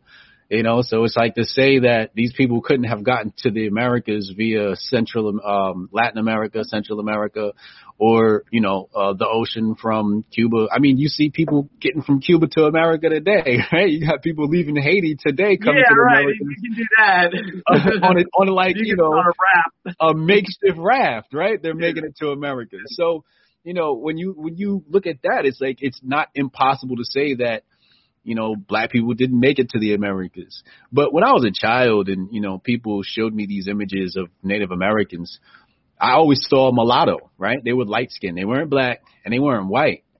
And I'm like, the only person I know that's not black and not white is a mulatto. And so I never believed that the natives were what they said they were. I always was like, who are these people? Ah. Right? Like, yeah. who, I didn't know what they were. I didn't know if they were black or if they were white or if they were separate. But I'm like, mm, who are these people? Because I ain't Yeah, never seen them in real life before, right? So then yeah, I'm, I'm on, I'm on tour, right? I'm on tour in in, in Miami, right? And uh, we just did a major show um, for a car show, and um, some guys approached us at a bar, um, and come to find out they're quote unquote Native American, and uh, the guy owns a casino. So the guy that owns the casino is a white man. Like he looked like blonde hair, blue eyes, white man. And he's like, Yep. I'm a Native American. And I'm just Yep. like, uh, okay, sure, buddy. But the people that worked for him looked more like uh, a Mexican, right? A darker skinned Mexican.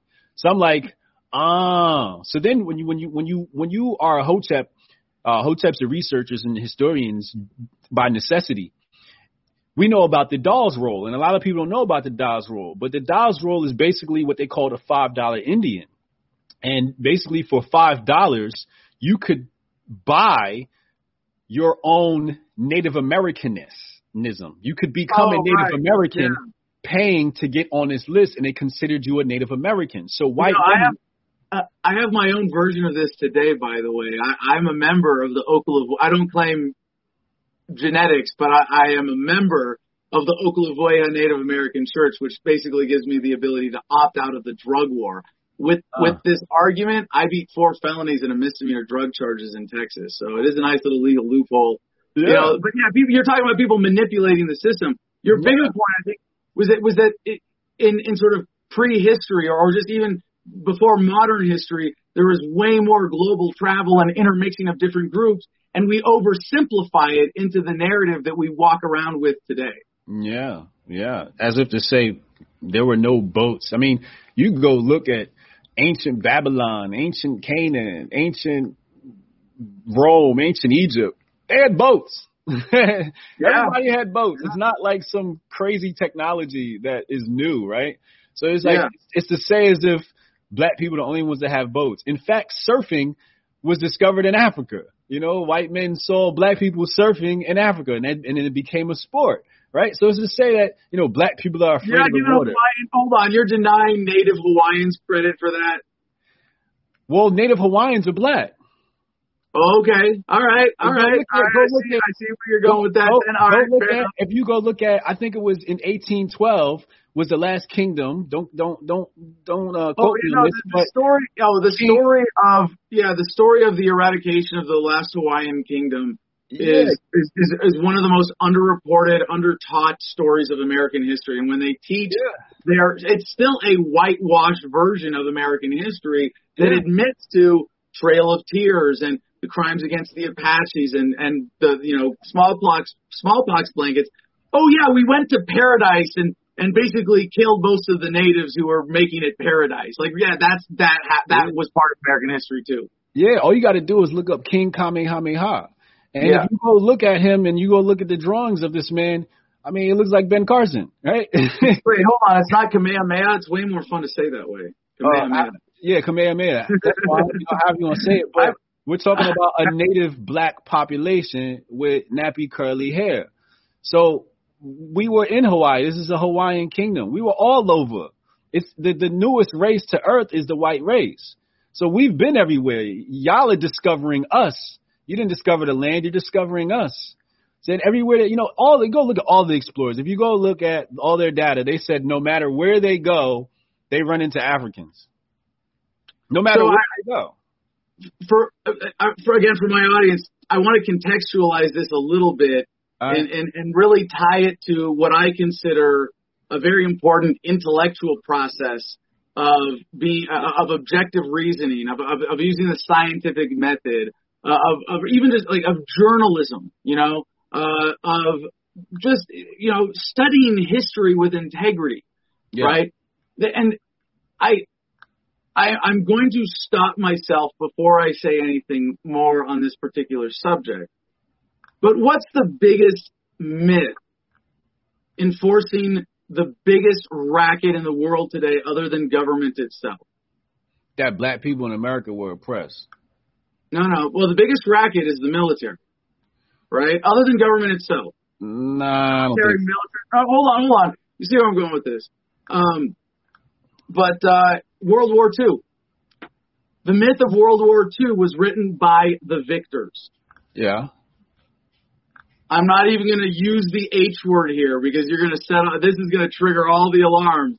I'm not a denier, Right. but I do think World War II history needs to be severely revisited in order to destroy the underlying myth of militarism, which was that it was a military that saved the world from Nazism.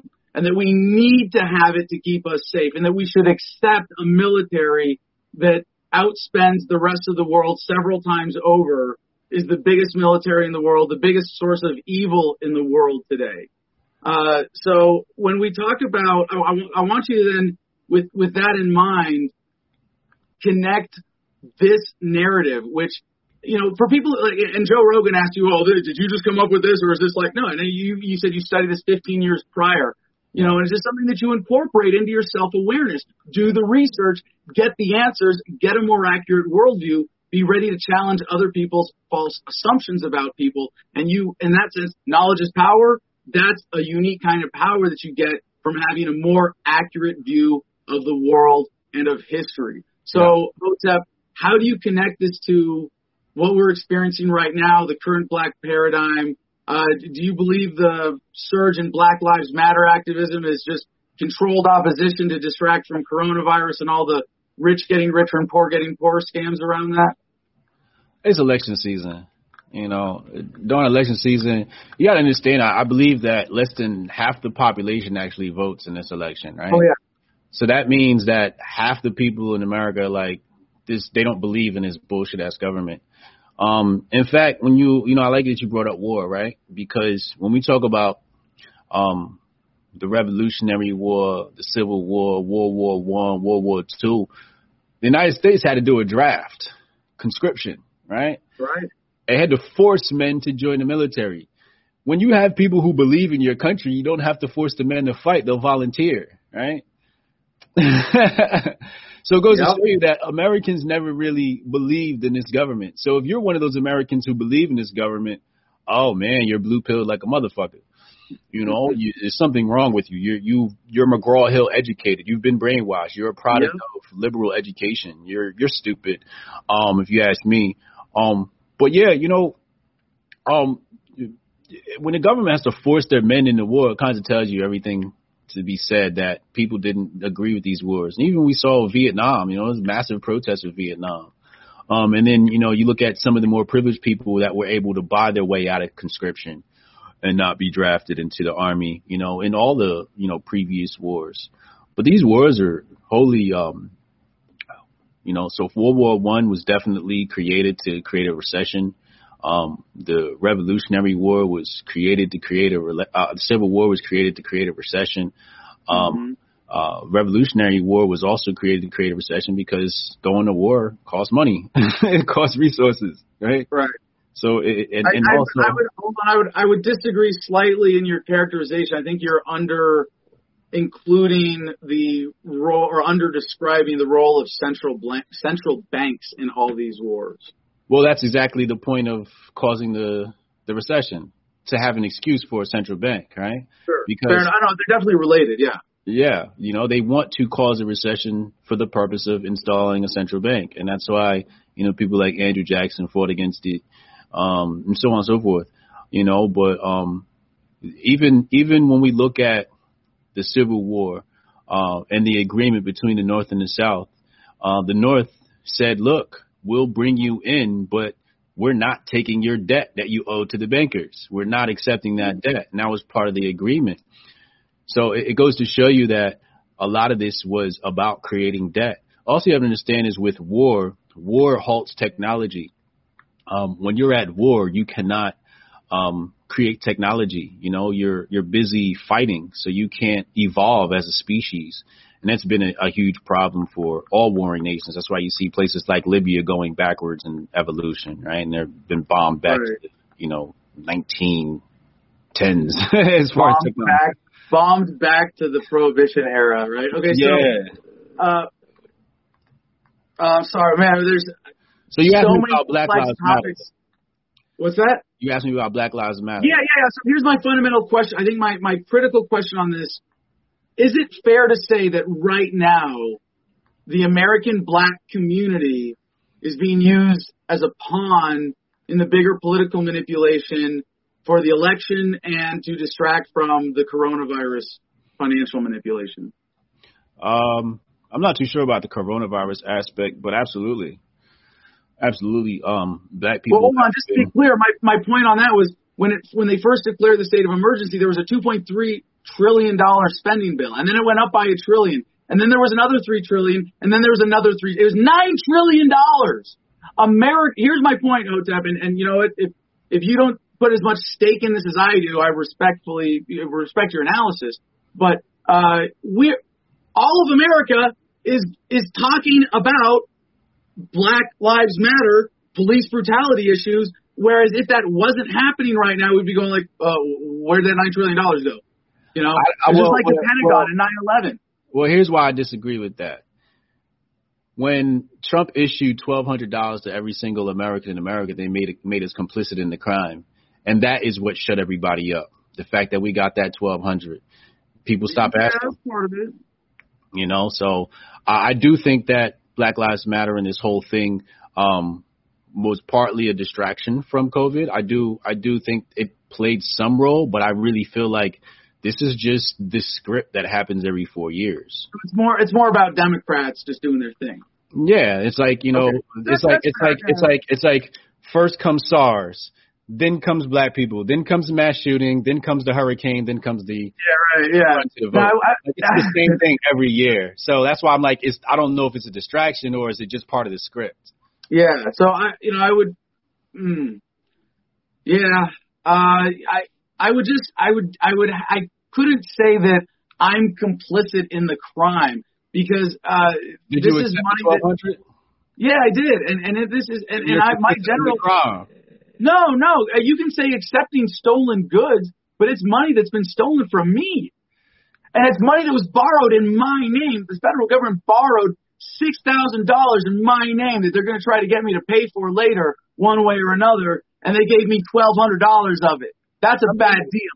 I'm not complicit. Like, no, I'm I'm accepting injury here. I'm not better off because this this program happened, and I had nothing to do with making it happen. Or so, so anyway, we can argue ethics in another interview. In fact, wait, I should have you on again, and uh, we'll we'll because I heard you you gave uh, uh, both myself and our mutual friend uh, from whom I know you, uh, Chad is my name, Chad Lemoyne in Yeah, uh, shout out Portland. Chad. Yeah. Um, so you know, talk about libertarians with with perspectives that you respect, and that was uh, a very much appreciated shout out. So, um, couple questions. I told you we get to one really hard one. This isn't it, but your your racial identity yourself. Yeah. You know, uh, you you said you you saw mulattoes. You know, and I, maybe this is my own ignorance of you know African ethnic diversity. Um, I I know that if I've seen pictures of people who are so black that they're practically blue. They you know the, the there's some Africans who are so blue dark they got a what's that? It's called blue black. Yeah, they got that blue sheen. It's beautiful. Um, yeah. But you're you're not that black. How so? How do you identify? Do you have do you have any white in you or any other ethnic breakdowns? And, and do you differentiate for yourself your own ethnic breakdown? And does that relate to any of uh, what we're talking about, or is it just totally irrelevant to you? In Africa, I'd be considered light skinned. Right. So I definitely am not 100% African blue black blood. Right? There's definitely, you know, for example, um, my great my great grandfather is a white man from Germany Mm. on my father's side. So I got white blood. You Okay. know, my, my my grandmother is technically a mulatto, Mm.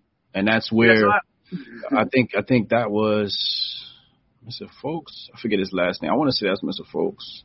But yeah, you know, um, I have a white man as my my great grandfather's a white man. There's been miscegenation all throughout American history. You know, when you have people that live together, they they fornicate together. Um, you, know, you you see that. That's why I, love Thad- Thaddeus Russell's book. I'm working through it now. He told me he's like, you know, this book's gonna challenge you, and I'm like, this shit ain't challenging me. This shit is confirming shit I've been believing in my head, just didn't have the proof for years.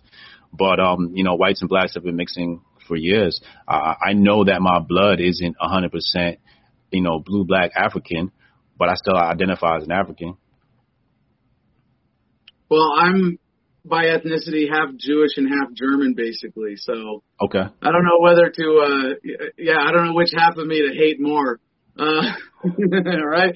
And it, you know, I think if, uh, if, if my Jewish mom and my German ancestry dad can, uh, can get together and make babies, there's no reason we can't all get along and Right. just keep screwing each other till we all come out the same color. You know, the Bulworth strategy, right? Oh, okay, yeah. no. So one last serious question, and, and if you don't mind, uh, we're going to take a few questions from the chat. Jim, you got a few queued up, I assume, at this point.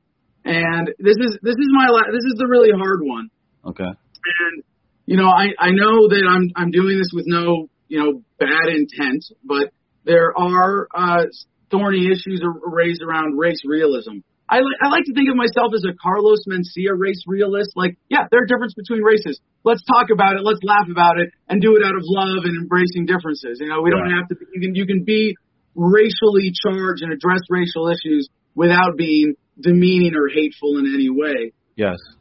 And a lot of the race, the, the, the mainstream race realists today, you know, I, I hesitate to use that term for myself because uh, it, it has so many negative connotations with people who use race realism as their cover for racism. That being said, a lot of them will say that there are differences in IQs between the races. And this is another dangerous part. Like, this really ties into the myth of black Africans were a helpless primitive society and smart white Europeans on big boats went and rounded them up and brought them over to build the American civilization. Right? Mm. And and if, if you believe that narrative, then it's really easy to go, okay, well, yeah, black people are dumber than uh, what what is it? The, the, the, the typical breakdown that they use in the United States, they'll say, oh, well, Jews are the smartest, then Asians, then white Europeans, then Hispanics, then black people. Mhm. And, and and every time you hear that repeated, you go, what kind of what kind of asshole is this? Like, re- like really, like the way it's brought up, you know, most of the time is to justify racism, right? And my my question to you, aside from you know, what do you make of all of that? Is is it possible that you know, on the whole, uh, you know, j- intelligence across ethnicities is, is really more or less the same, and that it's a prod like if if you accept the scientific evidence that black Americans have a lower IQ than white Americans, I I mean, right away I go, well, you say they're more criminal, well, because they get treated worse by cops and by the Yeah. system, they get charged more. You know, we see this on the streets, like just that you get treated differently. Like, of course. So you you know, all of the the legacy of slavery is going to impact your IQ, Mhm. right? Is it possible Well, that The funny thing is, and, and there's test biases. And, all right, I've opened up enough worms here, so please go ahead. the funny thing is when you mention that hierarchy from Jewish on down to black, that's also the same hierarchy for income earning. yeah. So yeah. you know, IQ is based upon um, your income. If you're if you are uh, from raised in a rich household with all the benefits and advantages. Yeah, I mean, for example, um, a large part of the IQ test is math, right? Uh, a large part of the IQ test is uh, geography, um, and being able to unscramble words. I've taken IQ tests to see where my IQ is at, and um, you know, I find that if you if you studied math up to probably you know trigonometry, you'll probably score really high on the IQ section on the on the math section of the IQ test. It's now, inherently you, biased by educational experience. Yes, exactly. You know, the only part in there that I think is even remotely fair is probably pattern recognition. But even that is based upon, you know, how much of society you're exposed to, right? How much. It can how still be something you're trained, right? If you live in a traumatic household and you're not stimulated, you're in a state of fear or anxiety or fight or flight, your brain's yeah. not going to develop and have the time to practice even pattern recognition, which is, as you point out, a more legitimate metric of raw mental horsepower, right? Yeah, IQ has a lot to do with where you stand uh, as far as income is concerned. You know, so you know, you take a bushman from you know uh, South America, he's not probably not going to score too high in the IQ test, but he might right. be smarter than somebody that scored high, higher in IQ test. I mean, I've been around people who are, um, for example, when I worked with um, um, uh, 50 Cent, all of my colleagues were Ivy League graduates. Took a Harvard and Princeton and Yale, right? Brown University. And this is where I gained a lot of my confidence because these were some of the dumbest people I ever met. I mean, problems would come down and they'd panic. And then they'd come to me, the kid with no formal education, right? And say, Brian, we need help. The funny thing is, what they would do is they'd wait for the bosses to leave the office, and then everybody would rush to my desk, right? Brian, can you help me with my project? I have a deadline tomorrow, and I'd be like, all right, do this, this, this, and this. And then the next one would come, do this, this, and this. Next one would come, do this, this, and this. And the next day, everybody would take credit for the work, right? And they never gave me credit, and they they even at one point rallied against me and like formed a coalition against me because I was so dangerous inside the place, right? So I'm just like, you know, um, you know, I, I you know, I think it's because I didn't have the formal education is why I'm so smart because and plus my dad challenged me a lot. You know, my dad always, you know, I was trained in chess from a young age and he just, he just used to give me like, you know, real world problems. How would you solve this? You know, how would you solve this? How would you solve this? He was always challenging me. So that's why my brain formed the way it did because my dad was just always challenging me. And I just feel like, you know, if you're not exposed to challenges, how do you grow? How does your brain grow if you're not exposed to consistent challenges and, and, and word and mind puzzles? He gave me a lot of like mind puzzles, right? Right. So for example, if you hang around my dad, he'll ask you, uh, what's one, um, uh, what's half of two plus two? Tell me. Two. Wrong. Two okay. and a half of a plus. Wrong. half of two plus two is three. Because half of two is one plus two is three. Okay, depending on where you put the parentheses in the equation. Gotcha. Yeah.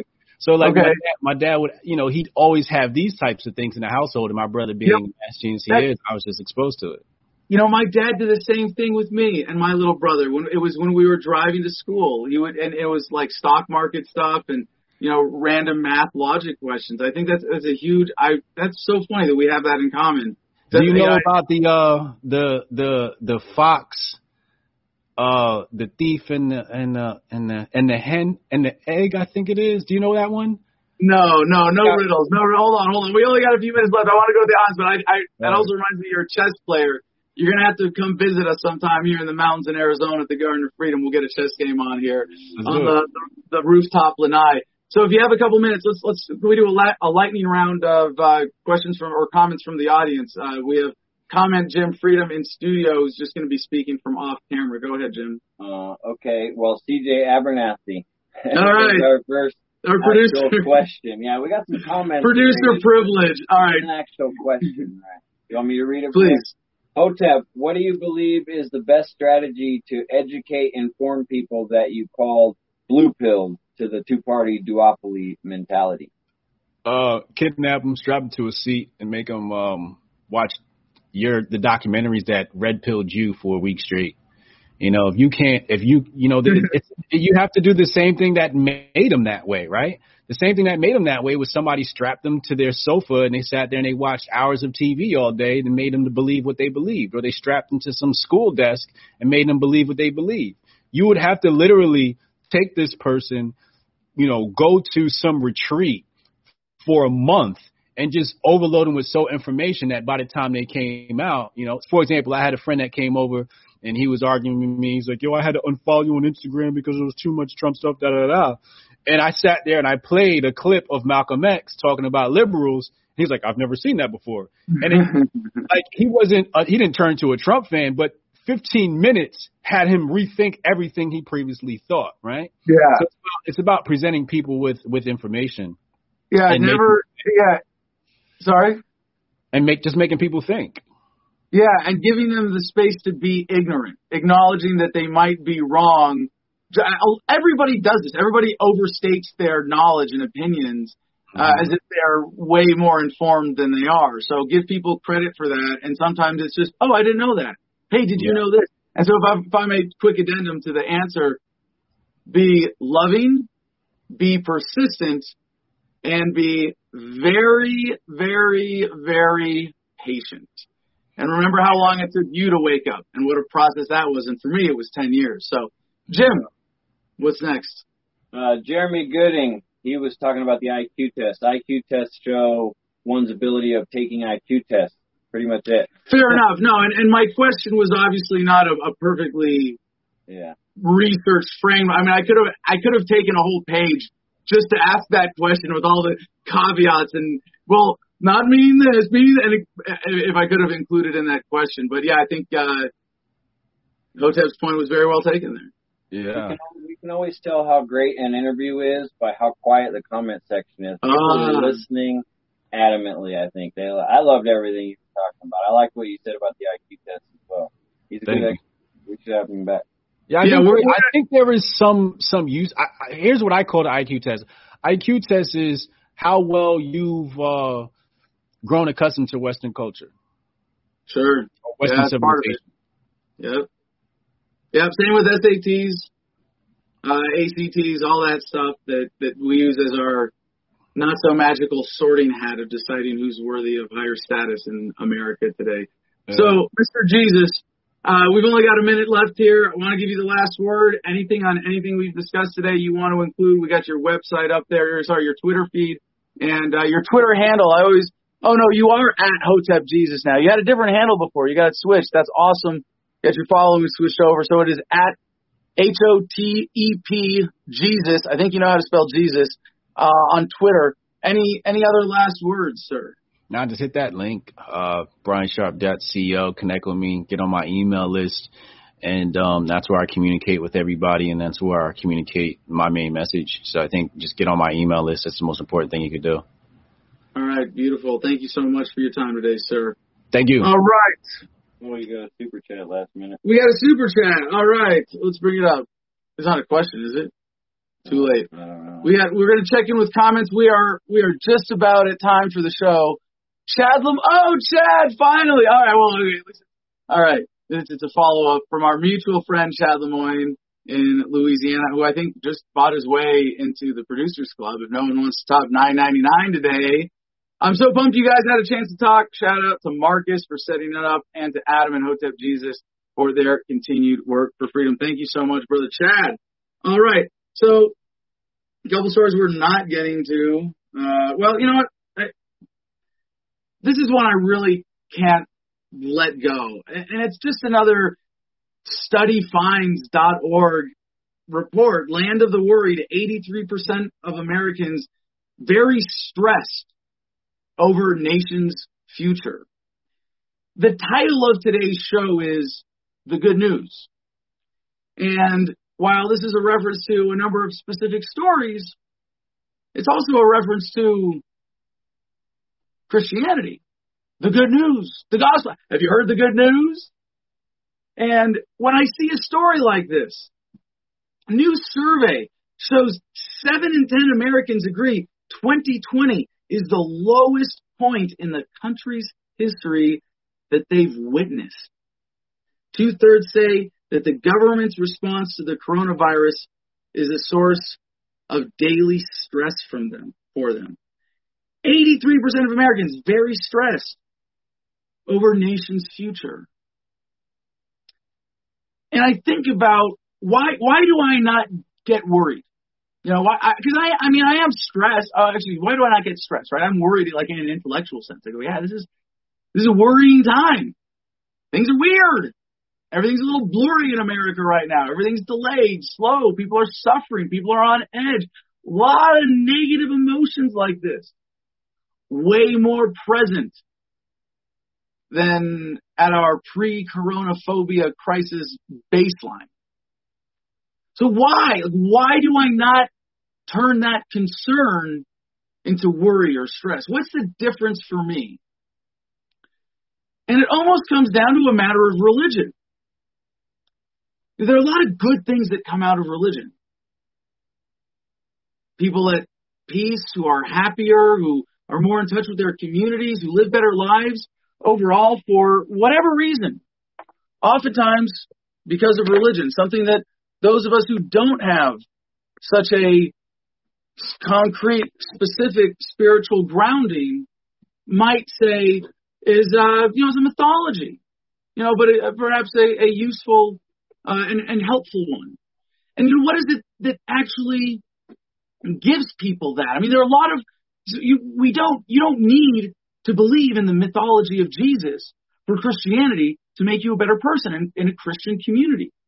It's true about you know every religion, right? You don't. And it's funny. I meet Catholics all the time. We're like, believe this stuff? No. Oh, but I'm a devout Catholic, right? Because they're they practice. They like the community. They, they, they believe in the ethos, the the worldview, and this is where freedom really is a kind of religion, in that it gives me a worldview that I can have confidence in. It gives me a community to be a part of. It gives me a set of values, but even more so than that. In the same way that a lot of people from religion get confidence in the afterlife or the future or the will of God being done among men every day. That it is, it is God's will, God's will be done. Right? For me, a big part of my religion, the good news, if you will, is that things are getting better. They're getting better all the time. Don't believe the hype. The fundamentals of the great global human family are strong. We are connected like never before. We are accelerating into a new era of human existence. Some people who are spiritual but not religious call it the ascension. To me, it's just the natural course of human evolution and progress. Maybe two steps forward, one step backwards. But humanity marches on. And that's the good news. Now, I wanted to get this, this little segment was inspired not just by that story from uh, studyfinds.org, but from a new website that we're using as a news aggregator here. And I, it's uh, goodnewsnetwork.org. I put it on Twitter last week. Hey, I'm looking to improve my uh, editorial process. You know, my two primary sources are still Drudge Report and Freedom's Phoenix. Uh, but you know, and, and, of course, I'm always on Twitter, and, and uh, I generally avoid my my Facebook stream. Uh, but you know, I'm on Facebook. Uh, we've got some weird uh, tech stories that we've been covering from ycombinator.com. But someone shared with me uh, goodnewsnetwork.org and I'm really excited about this. I kind and, and this week I've been trying to get to it, and I haven't gotten to it. Weird. This is, this is like ah, even me, even me. I put out the good news so we cover the bad news, right? And uh, you know, there's a natural tendency towards that. So it's, it's, I'm really glad that I have this website in my editorial toolkit to bring more positivity to the show. And they have a this day in history feature. This is what I've been trying to get to. Um, so uh, there's there's um, more good news on this day in history. Blaise Pascal, the French mathematician philosopher who as a young man invented a mechanical calculator and later philosophized that all men's miseries derive from not being able to sit in a quiet room alone. Rather prescient right now, isn't it? Was born on this day in 1623. The first official baseball game was played with the New York Nines, defeated nine players on the field. You call yourselves the Nines? Not a very creative name. Dressed to the Nines? No, I, you know, whatever. Baseball players. They're so clever. With the New York Nines defeating the New York Knickerbockers 23 to 1 in Hoboken, New Jersey in 1846. U.S. Congress prohibited slavery in the United States territories, nullifying the Dred Scott case, 1862, which is why today is Juneteenth. After surviving an 83-day filibuster in the United States Senate, the Civil Rights Act was passed by Congress, outlining all segregation on the basis of race, and on this day in 1964. Edgar Winter's number one hit, Frankenstein, named because of how many cuts and patches were contained in the original studio tape, earned a gold record. in 1973 on this day. The European Union nations agreed to lift their sanctions against Cuba in the hope of encouraging democracy on the island on this day in 2008. There's a lot more fun stuff here. We're over time. It's Friday. Not to hold, not to hold the class too late today, of course, since we're past the bell already. One other story though, I just have to point out as a, as a, a nice note to leave everybody with from goodnewsnetwork.org. Surprising percentage of people feel happier after spontaneous decisions. The average American makes 6,709 spontaneous decisions every year. A brand new survey of 2,000 American respondents found, when including decision, decisions such as getting coffee, trying a new lunch place, taking a nap, and the like, the average American will act spontaneously about 18 times a day. Nice to, nice to recognize that. Is it the key to happiness? It might be, according to the survey, which found that those who consider themselves spontaneous or a quote spontaneous person were 40% more likely to consider themselves a happy person. Not only that, but they were also 38% more likely to feel content and satisfied with their life. Interestingly, most Americans do, do consider themselves quite spontaneous, as only about one in six did not think of themselves as such. But of those surveyed, 72% said they feel happier after when they make a spur of the moment decision in some way. Now, funny coming from me, I make spontaneous decisions for about two hours straight every single day to bring you this show. But I think there's something to be said, as they point out in this article, that of the people who mm, uh, cited making significant spontaneous decisions. Some of them included booking a last minute flight to Europe, suddenly switching careers, adopting a dog, moving to a brand new country, and moving on from a marriage. Over half of those surveyed, 56% said they've gone on a spontaneous trip in the past five years, with most of them, 88%, saying they felt happier as a result. So, another little bit of good news today add a little spontaneity to your life, be a little happier.